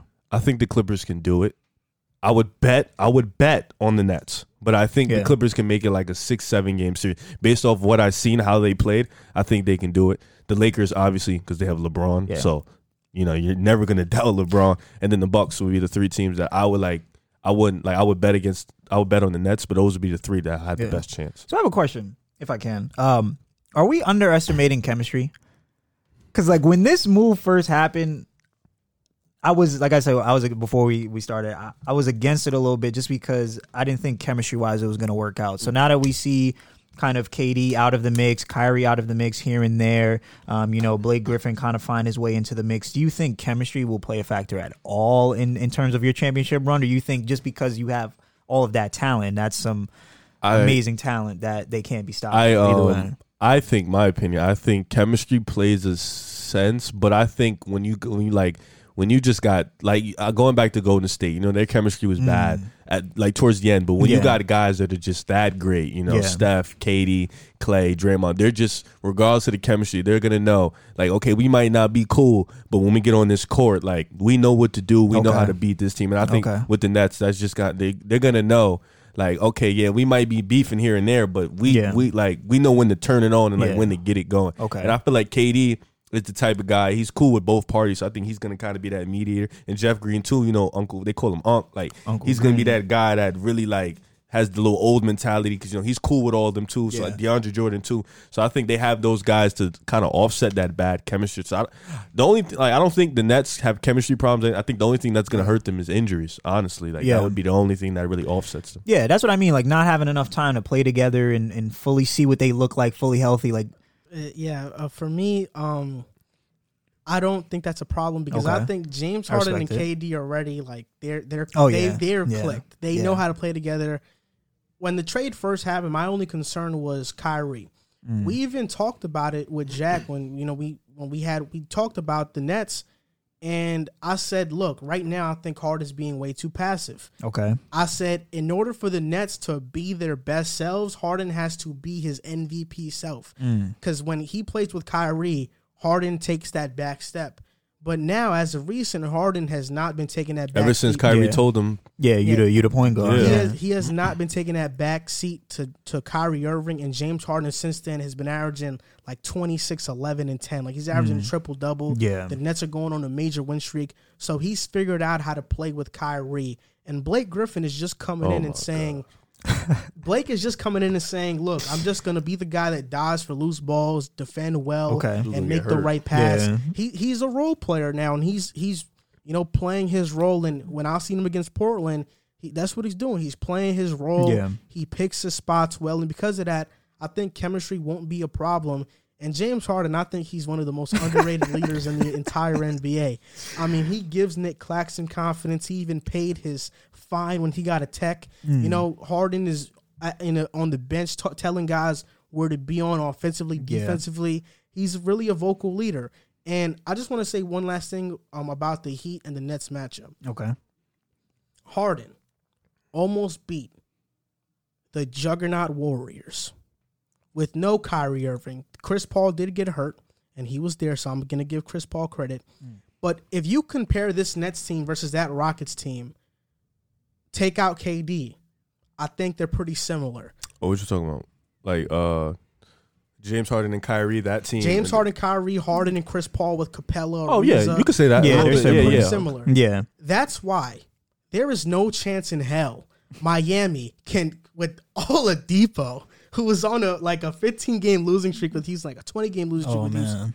Lamarcus Aldridge, who is on his last years, like he's gonna be done with in a little bit. Mm. Bam Adebayo, who I think I like Bam. I'm not gonna talk trash and then you got the Barnacle Boys and Tyler Herro and Duncan. You call him the Barnacle? That's I like that. The Barnacle Boys. So they and Jimmy Butler, of course, we know he's a dog, but yeah, people are underestimating how great and legendary James Harden is. so when they get into a series, Didn't y'all, didn't they choke? Miami will have no chance. Wait, but didn't they choke? yeah. They Even shot if- like the oh, worst three. are, like, Even yeah. if Durant is out, they will have no chance. I would say this is my last take. Um, well, going off what you said, Reef. Yeah. I just feel like with like the chemistry thing. I think you look at the dynasties back in the day, like even now, like Golden State. What stopped them? Injuries. The big three. You know, they they made it their first year. I mean, LeBron didn't play well, but they made it four straight times. You know, that, Yeah. that was a big three. Golden State, they made the finals four straight times. Even Boston's big three and the Lakers Yeah. big three. They made it consecutive years.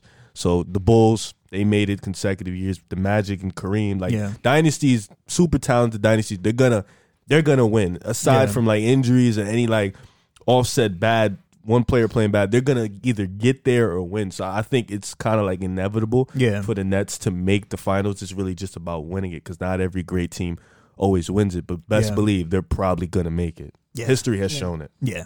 so uh, on to the next segment. We're gonna talk about Kyle Lowry for a little bit. Okay. So uh, he, we thought he was going to get traded to either Miami, the Lakers, or Philly. Kyle Lowry did not get traded. Are you surprised that he didn't get traded? I'm not surprised because I saw the offers. they were like Toronto was asking for like when like I'm gonna use Philly for an example. You know, he they asked for two of their Philly's young pieces and a couple draft picks. I, I would say no too. Kyle Lowry is everybody knows he's on a rental. I think we can all agree he's on a collision course to join the Clippers. I, I could be oh. wrong, but I think that's the way everything is looking. He's on a collision course to join the Clippers. He might join Miami in the offseason too. Okay. You never know. I think he's joining a juggernaut, not a juggernaut, but a, like a, high level contender. play, yeah, Yeah. high level contender in the offseason. So I think Philly wasn't going to be a team that was going to throw away their whole future just to get Kyle Lowry, a guy who's 36, I believe, and he's he's good, but he's no superstar. So I, I think like the the offer, and you like you said, Miami, Tyler Herro and Duncan Rob. Tyler Herro's the future. Yeah. You know, so I don't think giving him up was for Kyle Lowry a rental was going to make sense, and it's just it, it's not something I would do, and especially where Philly's at right now. You know, they're pretty good where they're at right now. I don't think Kyle Lowry was going to put them over the top to beat the big three and the Nets. I think they're going to be what they are at this moment in time. If they could beat them now, they could beat them now. If they can't, they can't. Kyle Lowry wasn't going to move it Yeah. or change. I think same thing with Miami. They're going to be what they are. I don't mm-hmm. think that's going to change it honestly. So I think holding off on those trades and telling them, yeah, this is we don't want to do this. I think that was good for the other teams,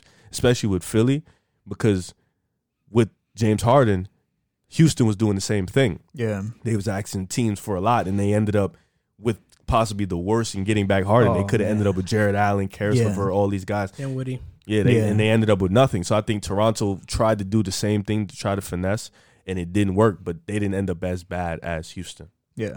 Um, I'm not surprised. Um, like we said, the offers just weren't there. And a lot of the team, it was about pretty much two, was a two team race, um, three if you want to include the Lakers. But um, the teams that were vying for him, they had to give up a lot, especially their young talent. Um, like I said to you guys a little earlier, I didn't really see the Philly move. I didn't. I didn't see where he fits in Philly or what he can kind of contribute to Philly. Um, just because I didn't see where, where they're going to make him play off the ball, or they're going to make Ben Simmons play off the ball, who isn't a reliable shooter. How is that going to work? Then you're taking spots away from Danny Green and Seth Curry, which I think are better complements for Ben Simmons, being that he can't shoot. So to have shooters around him, I think kind of brings out his talent. So Philly, I didn't think was a good mix.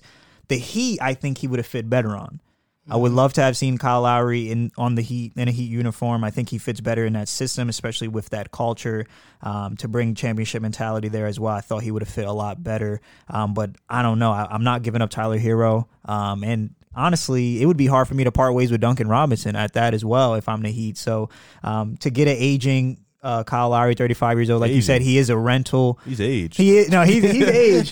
he, he can still be a starting part, point guard, in my opinion, on a lot of teams. But um, like Riv said, he's aged, man. Um, he's kind of at the tail end of his career. Um, so to give up my young pieces who are such um, a huge contribution to my team, I wouldn't have made that move either if I was a Dude, Heat. it's 36, right? You know, I, Yeah, he's 36. I think so. Yeah, I think, he he's is. 35, I'm about to look it 36. up, bro. He's mad I mean, old. I, I'm super surprised that Yeah. he didn't get traded because I thought Toronto was gonna uh, be desperate and say, Mm. "Look, we're not gonna bring him back anyway, so we're just gonna get something for Sorry Lowry." to cut you Yeah. off real quick. He turns 36 like right now. Okay. Oh, so- happy birthday! today, yeah. Happy birthday, Happy birthday, Kyle. Kyle Lowry. Birthday's today. March 25th, yeah. Happy birthday, champ. Oh, he's an Aries. Shout out to my Oh, boy. okay. Aries Okay, gang. so happy Yes, birthday, sir. Kyle Lowry. So, you know, for me, I think that um, I thought they were gonna get desperate, and I thought they were going to make a move, okay.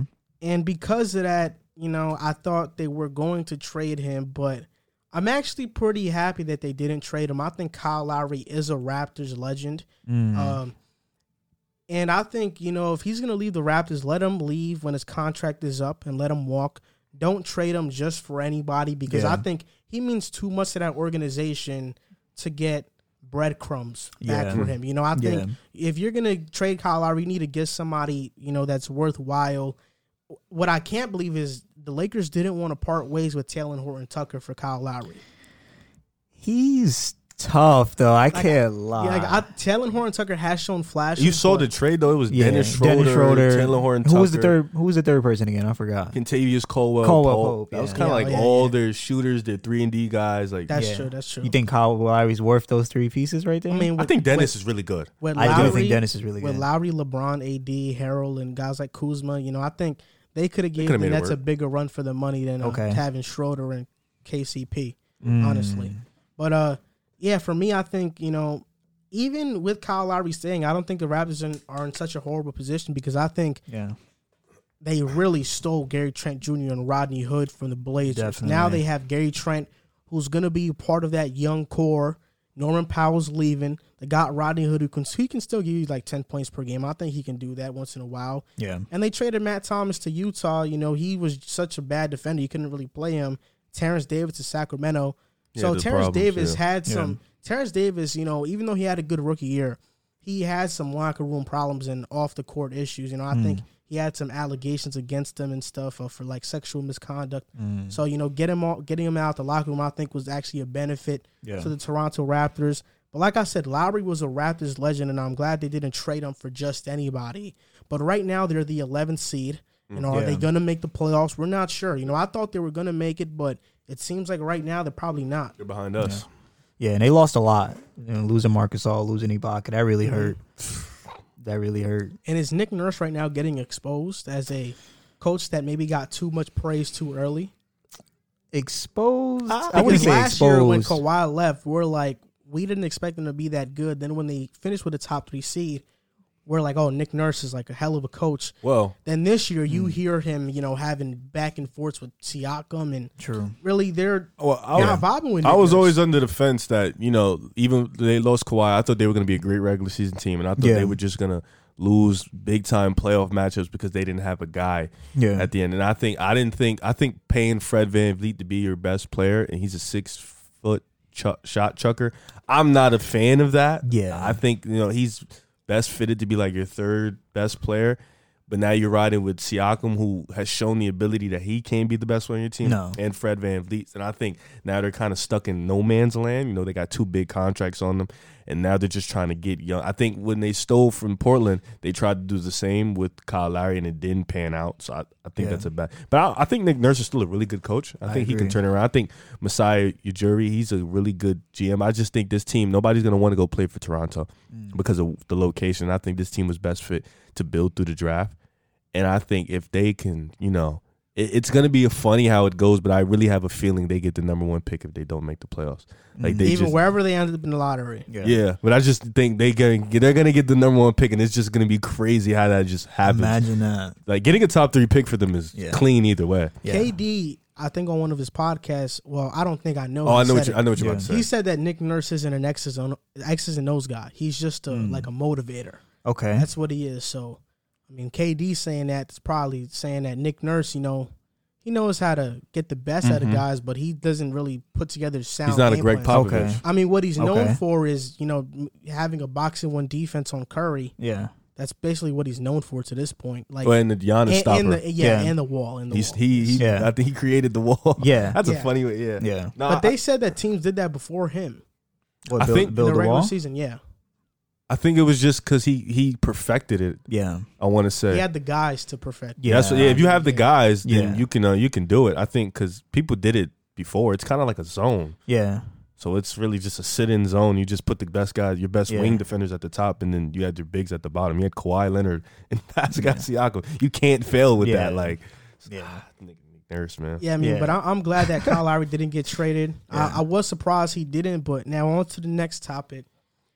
Draymond Green. he, uh, you know, whenever he says something, he uh, it usually creates headlines. And I'll say this before we start: I think Draymond Green is probably one of the smartest basketball minds that I've, I've listened to. Hundred percent. You know, when he when he talks, I listen, especially when it comes to basketball and even important issues. You know, earlier in the year, he sounded off on guys getting traded and basically their mental health and how you know teams treat these players. So I think he always has something really wise to say.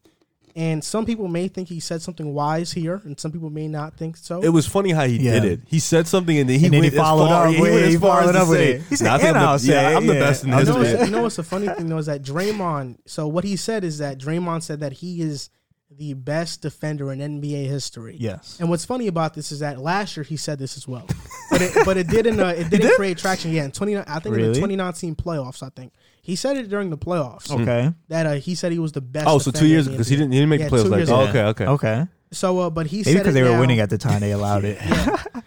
I mean, he's a he's a one time defensive player of the year. He's a five time all defensive team. Mm. And I'll say this: if you're if you're trying to compare accolades and you know achievements, defensive te- achievements, Draymond is not top five. If Yeah. you want no to I think compare, let's I think let's right here let's yeah, go of, eye of test course, of course. Okay. That's what I'm saying. Like, if you want to compare achievements, we're not comparing achievements because nowadays when people argue about football or Yeah, basketball, because I don't think Rudy all Gobert is a top yeah, five they, they defender. say, Yeah. "Oh, this No. guy has more this and that." I think Draymond's the best defender in NBA history. Okay.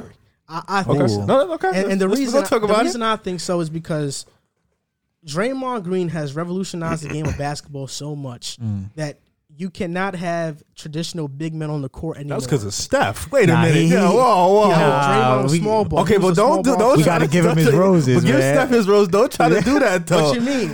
That was you that, mean? that was Yeah. Don't do that. I see what you're trying No, to do. Steph's Yeah. three point shot. Of course, we know we know Oh, about okay. the three point Yeah. revolution. All right. Are you talking But about in terms of the point forward? But no, small ball, like having Oh, a guy that's six six. I'm saying okay. I'm making sure you. Okay. like I mean, he Draymond Green is the reason why that could ex- excel like it did. Let's be honest. Let's keep it a buck. All right, Yeah. just Keep it a buck. now No, sure I- I you, agree uh, with making you. sure you bring good. Steph Curry and everything. I, I agree with you. I agree with you. So I think he revolutionized the game of basketball in that way. Like Dennis Rodman, he was not that. Like he No. was he was a great defender. He was a different type of defender. different.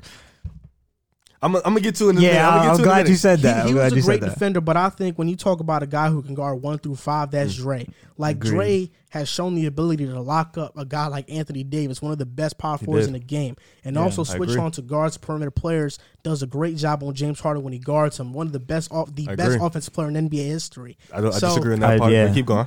so this is why I think you know Draymond has revolutionized the position, and, and we, Yeah. when we want like people want to talk about like Tony Allen's. I know Tony Allen called Yeah. uh, Draymond He's, out. in the, he's up there. Tony Allen is a great perimeter defender, but he cannot guard bigs. No. He cannot guard bigs. Dre can guard bigs. So when you talk about a guy who can guard one through five, like just stick him, Dre is up there. When you talk about a guy that's the backline of the defense, calling out everybody's defensive assignments, being a great um help defender, like Draymond is second to none. Like especially right now in the NBA, he's the best by far. Oh, you know when he said that, I, Yeah. yeah, he's by far the best. yeah, defender the watching right now. watching the Golden State Warriors when they didn't have Draymond, I mean their defense, I mean it went it tanked. Yeah. Like when he's on the court, they have such a great defense because he's a great help side defender and he puts everybody in place. And when you talk about defense, you have to consider all those things, not just who's the best perimeter defender and then go by that. Um, you made some solid a great points. take. No, you know he Draymond reminds me of peak LeBron,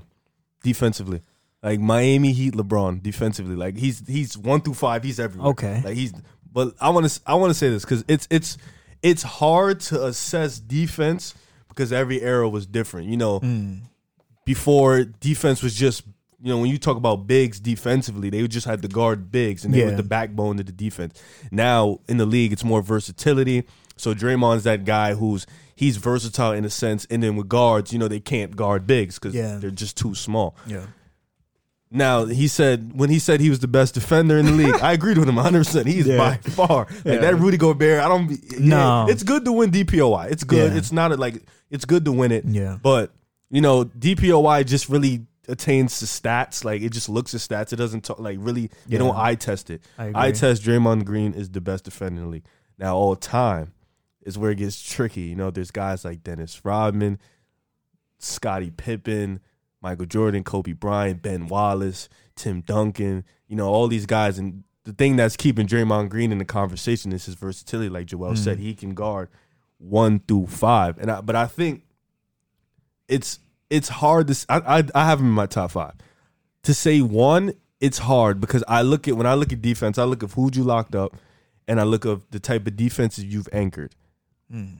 So Draymond Green is up there. I have to throw Ben Wallace in my five because mm. he locked up the most, not locked up. He contained the most unstoppable force in NBA history in Shaq. You know, and he anchored those Detroit Piston defenses that were great teams. I have to put Tim Duncan up there. He anchored the Spurs defense for decades. Mm-hmm. Kawhi Leonard has to be in that conversation. Yeah. No, Scottie Pippen. So I think overall, Joel has a point. Like when you talk about versatility, telling people where they are, his off ball defense, I think that goes to show like Draymond is up there. But I think like perimeter defense, you have to kind of like break it down. Like, so perimeter defense, would Draymond be the best? I don't think so. I think guys like Kawhi Leonard, Scottie Pippen, GP, Tony Allen, that's I think why T- Tony Allen jumped in and said even MJ and Kobe, those are the guys you would put. Yeah. You talk about post defense though. Now you throw Draymond up there with the Tim Duncans, the KGs, those guys like that. But I think to say he's number one is just hard to assess because of the generations and how different it is. Like versatility wasn't really a big thing. Like we talk about Dennis Rodman, that's probably the closest thing to Draymond Yeah. back in the day, but he wasn't as versatile as Draymond because it was a different game. Yeah. So now, with all that being said, I want to ask you. You said Draymond Green guards one through five. He locks Yeah. up guys like AD, Blake Griffin. He's done that to Blake Griffin a thousand times. Like, he just like so like and he guards James Harden. Kevin He Love, too. Yeah, Yeah, Kevin Love. Kevin Love No, yeah. finals. Oh, every year, every time they played. Yeah. Yeah. So, but I want to ask you, bigs like Hakeem Olajuwon, Tim Duncan, KG, they had to see each other. So I want you to plug mm-hmm. Draymond in in the West when he plays Tim Duncan four times, KG four times, Chris Webber three, four times, Shaq four times. Do you think he would still be as acclaimed as he is right now? Yes, with this same roster, like bringing that, if we're Mm-hmm. Like, uh, like, bringing plug this, in- yeah, plug- bringing plug in this the Golden. State roster to like Steph Curry. what, what would you say would be his best defensive year with 2016, KD? 2016. Oh, so without Yeah. KD. Okay, so plug in tw- that that team into Yeah. those that. Okay. we plug it into those eras where we know the game was slower pace and they have not advanced the three point shot Mm-hmm. Yeah. like they did. I think the Warriors beat them. They like No, they the- beat. I, They I- I know they're gonna out. beat Yeah. them. I'm just saying No, yeah, Draymond I- specifically. They are Yeah. going to beat them on defense because Mm-hmm. I don't. As great as Hakeem is, I don't see him chasing around Steph Curry around the screen. right. You know, I don't see him keeping up with Draymond in pick and roll situations and doing that. You know, these guys get exposed. You know, But now plug it, switch it. Now they have to play offense to defense. You got a seven foot guy that can virtually do anything, and Draymond is kind of going to be out there on the island on his own. Do mm-hmm. you trust? Because with defensive guys, like you trust Kawhi on the island by himself. Yeah. You trust Scotty on the island by. You trust Tim Duncan with any big on the island by himself. You trust Ben Wallace at all times. Do you trust Draymond to on an island put him with the best bigs ever? Shaq, Hakeem, guys like that. Chris Webber, Tim Duncan, KG. Like, do you trust him? Do you trust him even with the wings? You know, he switch offs. He has to guard T Mac. He has to guard Vince Carter. He even switch offs. He has to guard Kobe. Like, do you trust him in those situations as great like as great as you think he is? I trust him with the wings 100%. I don't trust him with the bigs Yeah. because of the weight difference. Hmm. Because Shaq is 300 pounds and what is Draymond, like 240? Yeah. I mean, something give or like that. take, you know? Yeah. So because of that, I, I don't I don't trust them with the bigs like that because they were such a dominant force. But with the wings and guards, I, I trust them 100%, 100%, yeah. when Yeah. talking about that. I agree. Uh, I'll take them with wings and guards, bigs. Like Joel said, that weight difference. You know, I'm thinking of bigs like Hakeem, Shaq, uh, Joel Embiid. Like those are too dominant for a, a Draymond to handle. But uh, to me, honestly, um, I'm a Draymond fan. I think he's best in help defense. I think he's one of the best Yeah. help defenders in NBA history and in the league 100%. now.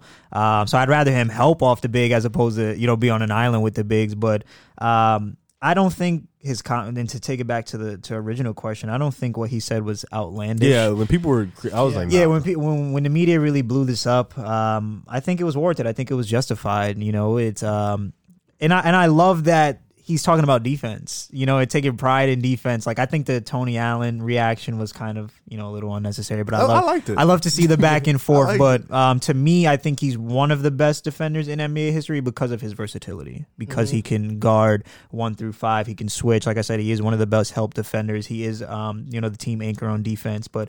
He's underrated, man. Draymond Green's highly underrated and underappreciated. Um, obviously not by the Warriors, but just by society and basketball fans. Man, he doesn't he doesn't get his just due. I'll be honest. I think what yeah, I mean, you try to do that earlier in the segment.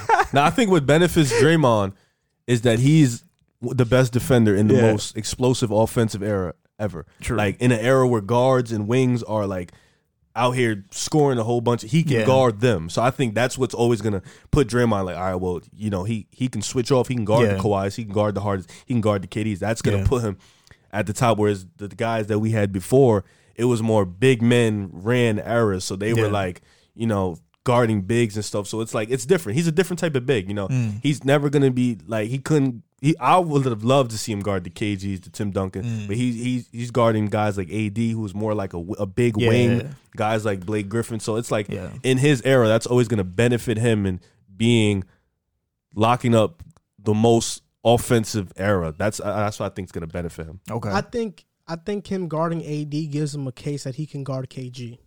Yeah, because they're kind of Similar like the styles. same. Yeah, they're Yeah, kind of similar like the same. styles. I agree know, with you. But I'll say this, you know, everybody loves to. You you mentioned it. You mentioned you said it perfectly. People underappreciate Draymond, and I agree Mm-hmm. with that one hundred percent. yeah.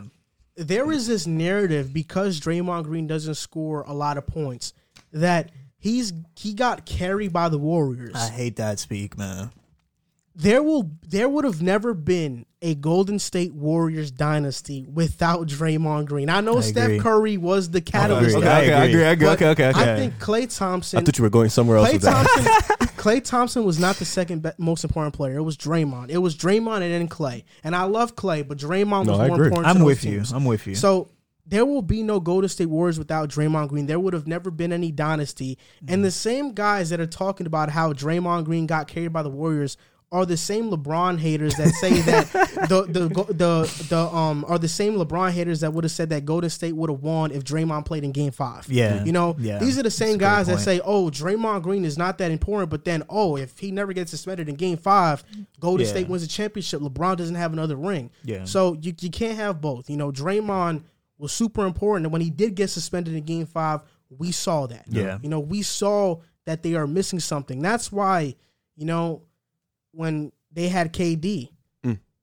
we knew that KD was gonna be the guy to fit in there because we knew that they already had their guys with Dre and Klay. Yeah. And Dre was the most important. Like Dre, I think is really underappreciated. He's gonna be underappreciated in the history books because he doesn't score much. Yeah. But when you look at his passing, I mean, his passing is next level. I think Yeah. guys like that are always underappreciated. You know, him, Ben Wallace, Dennis Yeah. Rodman. I think those guys always going to get underappreciated because they did the dirty work, and I think it just Mm. doesn't get appreciated. Great point. How they like they go in there and they do all the, the grind out work, and people like nowadays people don't appreciate defense as much. So I Oh. think people and I like I'm listen. I'll be on Twitter. I'll be mad as hell when Draymond scored like two points, zero points because Yeah. the way he does it, you know, he just passes up open layups. Yeah. But when those runs, those finals runs, Draymond Yeah. wasn't no two point per game scorer. No, he you was know, putting up numbers. And he can shoot the three at that Yeah. time. So he wasn't no scrub. Like That's that's thirty in Game Seven. yeah, he wasn't no scrub. Like now he's just he be getting me mad. But he Yeah, wasn't no scrub before. So I think during the run, you def I agree. I thought you were going somewhere else with that, but no, I agree. Draymond Green, without Draymond Green, there is no Golden State What's uh, I was dynasty. say. I thought you could say he's more important than Steph. I really thought that's where you were Oh, going. no, And I was no, gonna be no, like, come no. on, bro. it's close, but come on. You know who's number one. I Yeah. agree with you though. Draymond is more important than Klay. I definitely agree with you on that. Yeah. one. Especially during those dynasty years. Yeah, I think uh, I think because when Klay, a lot of people forgot Klay had a lot of stinkers and a lot of finals. Like he he didn't play all too well. Like he we know Klay for Game Six, but he was in a lot of stinkers and Yeah. nobody cared because he plays you know defense all day. So So yeah, so on to the next topic. Somebody else came out and said something. This time Mm. it was Charles Barkley. Um, Yeah. he. Uh, I, I listened to the clip because Reef had told me that Mm. you know the media kind of uh they over they overblew it. oh they did. And the same thing Yeah, they happened. misconstrued his words. The same thing happened with uh, the Steve Kerr quote about KD. Exactly. They overblew that as well. But okay, Yeah. talking about Charles Barkley. Charles Barkley said that James Harden is the best player in basketball today. Yeah. And he, This is him like you yes, clarifying. Yes, and Yeah. Barkley also said, this is me clarifying it as well. He said, although Jordan and Kobe are better offensive players, he thinks that James Harden is the best offensive player that he has, Has ever ever seen. seen, yeah. So Barkley, I don't get it. Yes, because he saw Kobe and Jordan, so I really don't get it either. Yeah. He's yeah. Is he trying to save face by like? so he's probably. he- he's basically saying that okay, like you know, I know the consensus is these two guys are better than Harden, but for me, I'm taking Harden. Okay. So he believes Yeah. Harden is the best offensive player to play basketball. And I'm gonna go last on this because you know I, I got something to say. Uh, okay, I want you to go first because I know you you don't agree with this. I don't agree to an extent. I think Mm. offense. I'm glad he kept his like when he said, "Oh, oh my god, I'm It's gonna- coming on. Yeah, here we go. It's coming I'm on, wait till he ladies and puts it on. gentlemen. I yeah. can't do it while he's. Fear the beard. Fear the the beard. Yo, this guy's That crazy. joint is clean. Oh man. All right, so ask me the question again. Look, I'll go I'll go first because you you know you're, No, I got it, I you're got it. distracted I by got the it. I got beautiful it. I beard. got it. I want to say this. I got it. When he talks about offense, offense, Yeah. like I'm glad they they said offense because if we were just talking scoring, it's not close. It's Yeah. Michael Jordan without a doubt. But we're talking about offense, which means playmaking is added Mm-hmm. into the offense. Mm. And is he the best? You can make an argument. Now, I'm sure Joel has a strong argument. I'm not gonna lie, there probably gonna be some things I can't disagree with because James Harden is one of the most prolific passers in the NBA right now. He's one of the most Yeah. prolific scorers Agreed. in the NBA right now. So Yeah. it, it's gonna be things where I'm gonna be like, you you can make an argument for James Harden being number one offensively, Yeah. like strictly just offense. I want to say this though. I want to give give some some some Okay. head, uh, see what on the guys like Michael Jordan and Kobe, Yeah. who were great passers, not as good as James Harden. I'm Yeah. not saying they were, but they were great passers that played in a system where they couldn't showcase that, which is I agree. if everybody doesn't know, it's called the triangle. The triangle put your best player in the best position to score the ball. Mm-hmm. It doesn't showcase much of your playmaking. So, guys who, well, we all see Michael Jordan before the triangle was putting up seven, eight assists. He was averaging triple double at one Yeah. point at the point guard spot. He can be a great playmaker. It's just when they played in the triangle, obviously you can't showcase that. Steph Curry is also he. I think James Harden's a better offensive player because of his playmaking, but Steph Curry is also up there in terms of offensive player of all time. I think he's definitely up there in that conversation. But when you talk about James Harden being the number one offensive player ever, you, yo, I ain't gonna lie, it it it it, it, could be. It, it's like It's you can't say definitively no. And you can't say definitively Yes, yes. but you can't Yeah. call it blasphemy because Yes. I, I believe he's top five offensive It's player. we've ever justified. Yeah, Yeah, it's, it's legit because you can throw KD up there, but Yeah. KD's not a playmaker like that. Like, Yeah. it's just terms of scoring. You can say KD, Yes. but offensive, like you're putting the total package in there. James Harden might be top three. I ain't gonna mm. lie. You know, I'll you know, for, for me, you know, this is it's not a debate for me. and look, I have no reason to be biased. I have no reason to say that James beard on. Harden, Yeah. In fact, you got the the beard on best talking about I can't be biased. offensive player ever. There's no, I have no incentive to say this. Okay. I just go by what I see. I will be honest. I, I did not see Jordan. I was too young for that. But I did see Kobe. Mm. I did see Kobe. I did see Harden. And when we talk about the best offensive players of all time, we often talk about Jordan, Kobe, and then Harden. You know, he hmm. gets brought up. Chris Paul, one of the best point guards of all time, said that James Harden is the best offensive player he's ever seen. Hmm. He hmm. played with he played against Kobe. You know, he, Yeah. he's seen Kobe up close. He said James Harden is the best he's ever seen.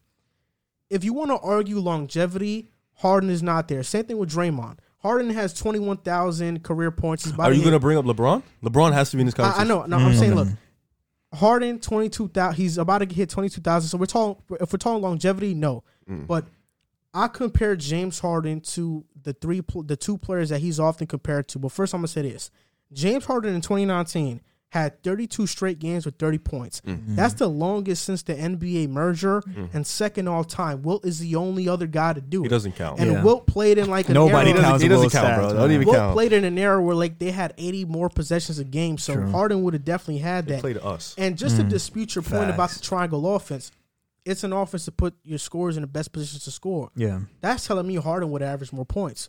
Maybe not assists. He would have had a lot of assists, but in terms of points, he would have had more points. I would have to disagree. Especially having his, especially having a mid range game, adding that to his game. Wait, when, wait, wait, wait, wait, wait, wait, wait. Yeah. Wait, wait. Before you continue, you can't say that because in this era he takes more threes than both of them, Yeah. yeah. Jordan and Kobe.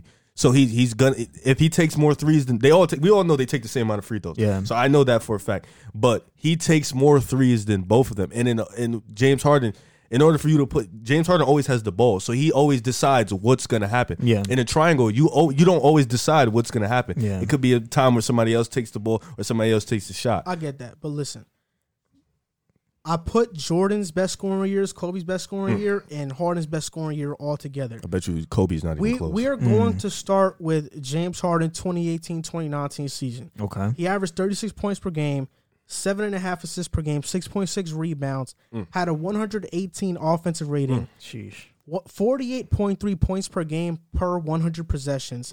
He had a 9.4 offensive box plus minus, 11.4 offensive win shares, and 61.6 true shooting percentage, and he shot 11 free throws per game. Mm. Jordan, 1985, 1986, he averaged 37 points per game, so he averaged more points than James Harden. He averaged 4.6 assists per game, so less assists than Harden. I mm-hmm. think this was before Phil Jackson came, so this was not the triangle. this was Okay. Doug. Yeah, this Yeah. was play, him playing freely. He had a 117 offensive rating, lower than James Harden. An 8.4 offensive block, box plus minus, lower than James Harden.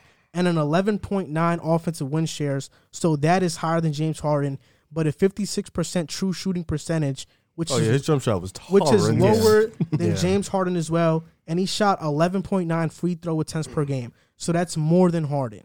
And then we go we go on to Kobe. 2005, 2006, when he was playing with Sh- Smush Parker and those guys. 35 points per game, Mm-hmm. which is lower than Harden mm. and Jordan. 4.5 assists per game, which is lower than Harden, and 0.1 lower than Jordan. Mm-hmm. 114 offensive rating, lower than Harden. 7.4 offensive box plus minus, lower than Harden. 11.6 offensive win shares, a little bit higher than Harden, not as high as Jordan. And then he had a 56% true shooting percentage, lower than Harden. Mm. And then when we talk, and he had 10.2 free throws per free throw attempts per game, so around the same as Harden. Okay. And then we often hear the argument, what about the usage percentage? Harden, you know, has such a high usage percentage. I think they're all the Harden's same, right? Harden's best scoring season, he had a 40.5 usage percentage. Mm-hmm. In Jordan's, he had a 38.3. Okay. And in Kobe's, he had a 38.7. So they are pretty similar. Yeah. So I would say when you're ranking their best scoring seasons and their best offensive seasons, James Harden comes away as the best offensive scoring season as all time. And I think Harden is number one in points per possession hmm. all time, which hmm. means how many points does he generate per possession? He's number one all time. You mentioned it. As a scorer, I'll probably take Jordan. I'll probably take Kobe. I'll, I'll pro- actually I won't take Kobe. I'll probably take Jordan. I'll Yeah. take I will take KD. Hmm. But when we're talking about an all around offense, we're talking about passing. I mean, James Harden as a passer is here, and Yeah. those guys are here. So hmm. because of that, we're talking about scoring, which Harden is pretty even with them at. And then you bring in passing. I don't think. I, I think Harden is the best offensive player that's ever played the game, hmm. and I'm not saying this because I'm a tough. Harden fan. He made some I don't. points. I don't Yeah, have. I don't have an incentive to say this. It's not like I'm wearing a beard on my face.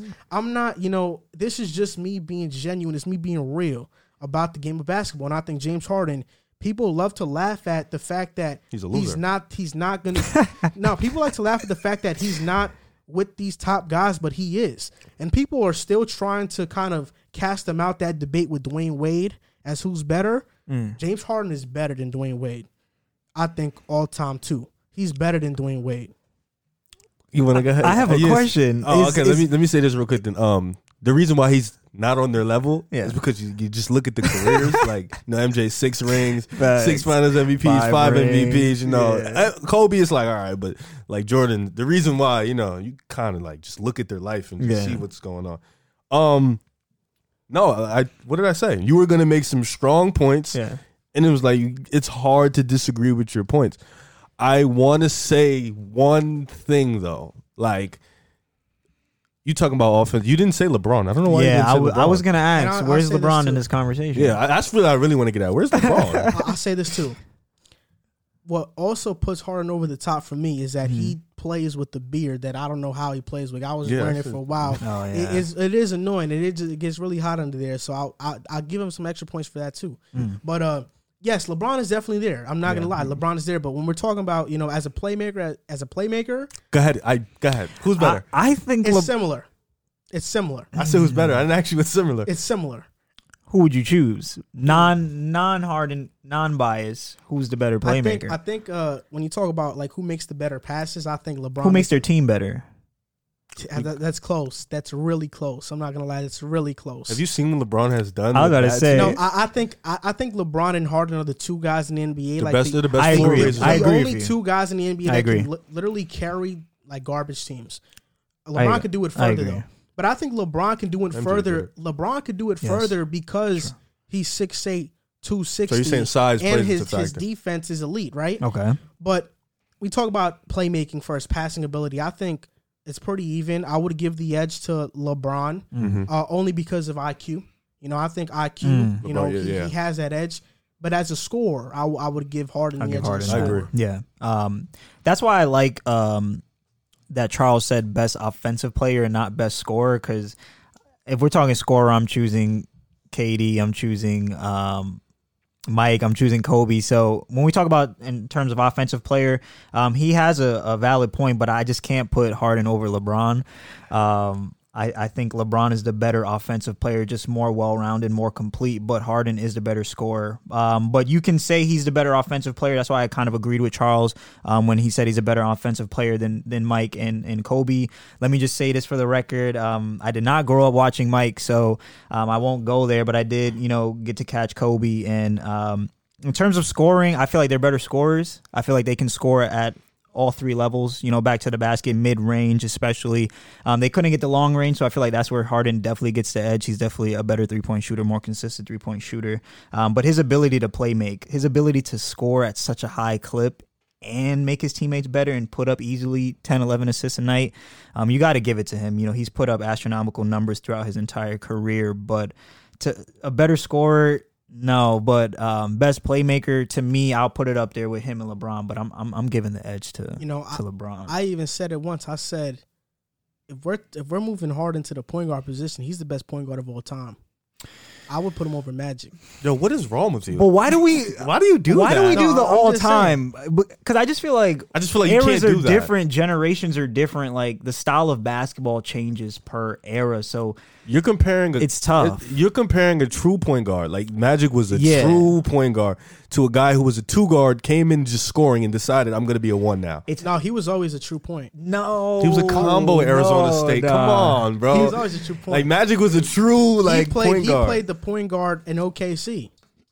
It wasn't Russ was always the the two. He was more. Of I'm a saying, two. but he was he's like a combo though. We're Like, not saying a Hard is a true point guard. He's though, not a true we? Point guard. I don't guard. think he's a true point guard. I mean, Don't do think that. It's First of all, he's not better than Steph. hard Well, yeah, let me get back I to mean, that. what is a That's true rough. point guard into his game? It's, it's like Ricky Chris Paul. Rubio's, Lonzo's, and Chris Paul. I think Chris Paul's the the epitome. last thing- he's the last the true point guards have kind of died out. You know, because Yeah. it's a different era. That's It's a what, score- That's what Yeah, Reeves is going back. it's a like, it's, scoring era. It's it, he's right. It is hard to compare eras because you know the atmosphere, the condition, it's different. The game is just completely different. Yeah. So I, like I said, I, I I watch Jordan on YouTube all the time, but I'm gonna stretch it. I'm just gonna cut it off and go from 2000 to now. Yeah. I do agree with Joel though. James Harden is the best offensive player.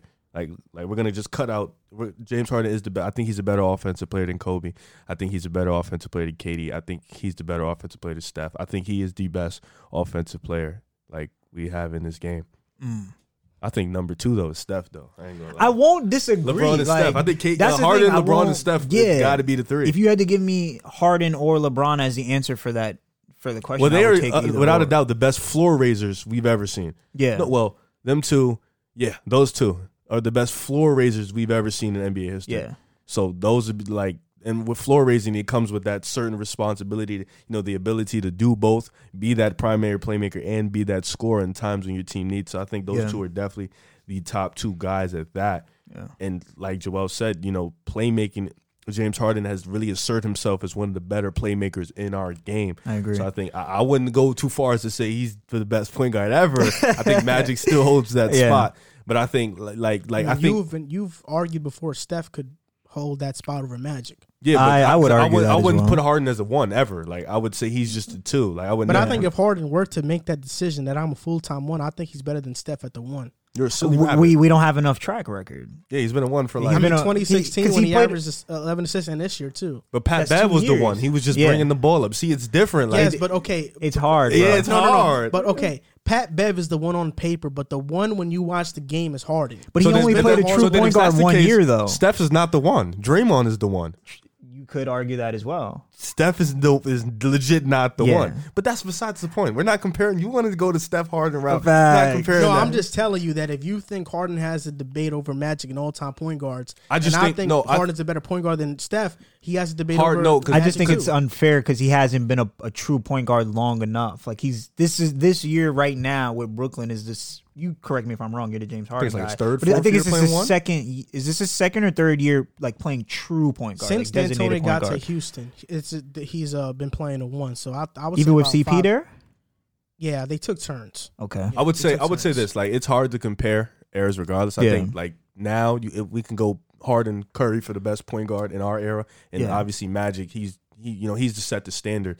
But I think like when you when you're talking about like true point guards, I think Chris Paul is like the lasting guy of this era to be like a true point guard. I Yeah. think Lonzo, but he's not at that Level. level yeah. yet. LaMelo, I think you put The that- Melo, yeah, you can yeah, put he's him tough. up there. I think tough. those would be the guys. But yeah, Harden, I think like when people talk about all time, it's hard for me to put hard because when you talk about all time, you talk about everything, you know, totality everything. And I think what Harden is missing, we all know Harden's better than D Wade. We know that. Yeah. But I think D Wade, the image we have of D Wade, D Wade, that, Yeah. that run he had, Yeah. is so like it's nostalgia for us. It's like it's sitting and lasting in our brains. Like Harden has to get that one for him to go over D Wade. Like, we Yeah. we know he's a better player, but when you have that type of legendary run, Yeah. and Harden hasn't had that yet, it's hard to cement him over him. But I think when it's all said and done with Harden, he'll probably end up two or three. Yeah, that, Yeah. that's why I say that. Uh, I don't think Harden will ever end up better than Kobe because of he's missing those five championships, Okay. and I think Harden And- maybe. and the impact of Kobe Yeah. on Yeah. those five championships. I Yeah. think I think Harden maybe He'll never catch he MJ. could get to he could get to one.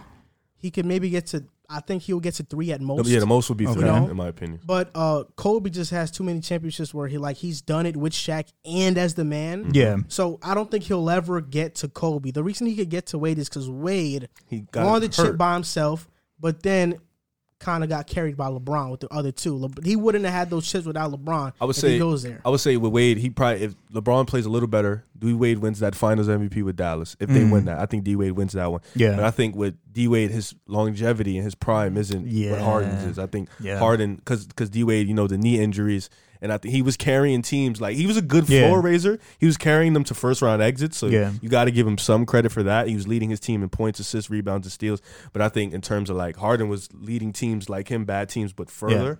And his longevity is longer, so and he's in the West. yeah, in the And in West. the so West, well, yeah. the- yeah, in the West. So like it's gonna be Harden's gonna cement him immediately once he gets one. I Yeah. think with Wade it's just the knee problems. It No kinda- MVPs either. yeah, he didn't get an MVP because Mm. True. he could have got one, but his team wasn't that good. So it's like Yeah. Harden's gonna cement him early as soon as he gets the first ring. Yeah. Harden, the third best shooting guard ever. He That debate starts to happen and goes in Harden's favor. yeah, The immediately. D Wade and Harden. yeah. It, as soon I don't Harden think it's really one, a debate. It's it's you not, have but it D, D is. Wade or Harden? I would take Harden. Okay. I'll Yeah. take Harden too, but I think the nostalgia is Right now, I mean, in terms of their overall career, Yeah, Harden. I think- Don't get me wrong. I love Yeah. D Wade, but Harden. I love D Wade, but Harden. I would take D Yeah. Wade just because of bias. yeah, like I, I would take D Like, Wade like D- right now. I just love D Wade. Like, yeah, really but like you said, once Harden starts, you know, getting some championships, then I can fully put him over D Wade. Right now, I'm still hesitant. I just, 'cause he's of what- already. Some people Yeah. still have AI over him. I don't know why. I Over have who? Harden. I don't know why. I I, I think AI just is the. I think it's the attachment, the Yeah, allure, yeah, the allure of AI, of the- the swagger and what of he's AI. meant for the game. yeah, but I have Harden Yeah. over AI. Yeah, Yeah. I, I don't know why people still have AI over Harden. Harden. I, I don't Yeah. think AI is should be no longer top five, right? No, no, he is. He is What, top five guards? Yeah, he's the fifth best two guard Yeah. ever. I Harden just I four. think some people go off of your impact and what you meant to the game. Like, And does that they- factor in when we say how great somebody is? no, Is because like, then Steph would be top five ever. But also, I think AI just leading the Sixers to the finals. Uh, that, that, that, yeah, that was you know. tough too. No, I really believe it's the nostalgia of AI, like what I he agree. meant for young kids growing up, like Yeah. the swag, the the cornrow, Yeah. the do rags in the games, the, the no practice. I think like that set a lasting memory. Because if people remember, like a lot of people don't notice, but the- a lot of a few times in his runs, Yeah. he got outplayed by old Reggie Miller. Kobe locked him up. Like he, Yeah. it was the times where he folded, but people don't remember that because people don't go back and they look. They just remember AI. Oh, Yeah. finals run. Oh, AI did this for me. He did that for me. He making me want to play ball. Like that's what it is. People don't actually go dig in deep onto basketball, Mm. and I think that's what. But we're watching Harden play, and we we have so much criticism of Harden because we're actually seeing it live on TV. Yeah. For people back then, we don't. People don't go back and look it up. So I think that's what it really is, honestly. So now going into the next topic of the show, we're going to talk about players that are playing currently Boom. and talk about the MVP race. You know, Mm. LeBron James is out. He's hurt. He's going to be out for a couple of weeks. So is Embiid. I think to this point, Embiid and LeBron are kind of disqualified from the MVP race because they are Yeah. going to be hurt for so long. And it's a tight race. Yep. So now my question to you guys is, as it stands, who is your MVP right now? I have two, Dame and Harden. I think those are the two guys. I have the think exact oh, I'm same- sorry. I have the I'm sorry. exact Three. same I'm so sorry. I forgot the Joker. Silly me. Um, yeah, I have those three guys. Yeah, I had to. Silly me. Yeah. I have those three guys. I think like with Dame and Harden, injuries. I think injuries Yeah. have like them playing at a high level while Yeah. losing their best guys with Nets being KD and CJ and Nurkic missing a lot of time, and them still propelling their team and playing at a high level. I think that's what's going to keep them up. I think the Joker, he's just been so consistent all year mm-hmm. with the level of great play that he's playing. He's averaging triple double or damn near triple double, and he's leading his team in about ten to twelve categories. So Yeah. that's ridiculous. I think Luka is creeping. You know, he's on his way. He's mm-hmm. they're starting to win more, and he's playing at that high level. I think he's coming up. Mm-hmm. But I think you know, at, at first we had about eight guys who possibly could have been MVP, but I think Steph's team is just we just realized they're just not going to be good enough. Embiid and LeBron are going to miss a lot of time. Giannis is creeping too. That's another guy who people, you know, Yeah. people are gonna say he shouldn't be MVP because we gave it to him twice, but you can't knock the fact that he's playing at an MVP level. Of So course. he's creeping. But those would be my three right now, who I think will probably end up with it. Uh, it's funny because I think we all said Dame was like a dark horse in the off season. It's crazy how that just flipped around. So Dame, Harden, Harden just creeped up too. So Dame, Harden, Jokic would be my top three. Um, I'm aligned with that. Um, my top two would definitely be Dame and Harden. Um, Dame's averaging 30 right He's now. crazy. This dude is torching the entire league, which he's been doing now, but he's starting to get more shine um, and, and a lot more recognition. Um, Harden, I can't underestimate what he's doing um, in Brooklyn and how he was able to turn things around, um, you know, coming from the Rockets. Like I said earlier, I was kind of against the trade. You know, the way Harden was playing in Houston, being very ball dominant, I didn't really think it was going to work out to be honest but he's definitely changed my mind and i know he's changed like a lot of the media's uh, perception and the way he's leading his team i believe brooklyn's second in the east right now Third now. third in the east right now um, the way he's making his teammates better um, and the way he's just been fitting seamlessly into that organization um, and, and his leadership is really being um, highlighted right now we can't um, underestimate that joker is the sleeper. Um, and it, it's getting to a point like when you see with the MVP races, is like these dudes are doing this at such a consistent level that we kind of become numb to it. But you know what he's turning the big man into right now, and how versatile he is, and like you said, he's he's the league leader in his team in points, assists, rebounds. Like he's Damn near everything. damn near everything. Um, and somebody who I wish if they were playing from the jump, this might be a hot take, maybe. Um, if he was playing from the start, You're I would I would put Kyrie in there Oh, if he was if he was in, you know if he didn't miss so many games and he was because he's averaging like 28 right now like he's I love seeing him as a shooting guard. I, I, I feel Kyrie should have always been a two guard, so now he could just focus on scoring. Um, but I feel like if he played more, I would have him up there as well. But right now, I'm I'm rolling with James over over Dame just because Brooklyn's playing a lot better than the than the Blazers are. Um, but my top three would definitely be Dame, um, Harden, and Joker for sure. you know what he's gonna say. Let's- See, I, I like that. You know, I, I would say I would say this. I- I'm gonna say this. Uh, I don't have Dame. you don't? Okay, Yes, I respect it. I respect it. I know that he's playing at MVP level, but I wanted to, you know, have this down to a top three. hmm Who? Who's your top three? If we are going, I feel like he has Luka in there. if we are going by the category that MVP is You might have always Jimmy gone by, right? you might have Jimmy. He's a sleeper. no, it's a good one. Yeah. The MVP has always been about who's the player with the best stats on the best team. Yeah. And when we talk about that, two guys come to mind. Mm. James Harden averaging 25 and 11, 7.9 rebounds per game. He's damn near averaging a triple double. His efficiency is near damn near the same where it was in Houston. And the Nets are third in the East. They were second before they lost to Utah at 30 and 15. And then the second guy is Giannis. Mm. You know, they are the second Can't do wrong they're the that pick. second seed in the East right now. He's averaging 28, 11 and 6. And if we're going by that MVP criteria, your stats and your team's record, Giannis should be the MVP today if the season were to end. But because He's like eighth. Yeah. but because he's a, been a two-time MVP, but because voters are numb to him, but because he's had some playoff stinkers, the media and fans are extremely biased towards that pick. But if we are talking about the criteria that the MVP is going by, Yeah. Giannis should be in the MVP. He should be the number one guy in the race right now. Maybe Harden. Harden mm. or Giannis won't win the MVP. The reason for that, e- even if they have good records, the reason for that is because Harden's on Brooklyn and they Yeah. have Kyrie, KD. Even though KD's not playing much, there's still that perception. It's perception. gonna offset him. Yeah. And also, oh, Harden has- has won an MVP and he's been he's finished second so many years. Oh, Yeah. we don't want to give it to Harden. And Giannis because he's a two time MVP. So then we get into the territory. Okay, so who's my third guy? As much as I love Dame, Has to be the Joker. it has to be Nikola Jokic. It has to. Like yeah. it, it has to be Nikola Jokic. He's gonna set his. I couldn't see anybody else. No, that's understandable. 27, 11, eight and a half assists. He's basically doing what James Harden is doing. Just flip the assists and rebounds. He's averaging the rebounds and he assists 1.6 steals per game. He's been very active on defense, 57% from the field and 42% from three.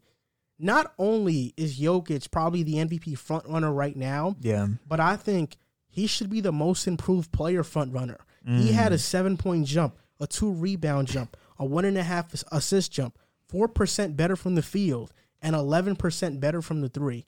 So I think not only could he be the MVP, he could be the most improved player. And the Nuggets right now, they're 26 and 18. They're fifth in the West.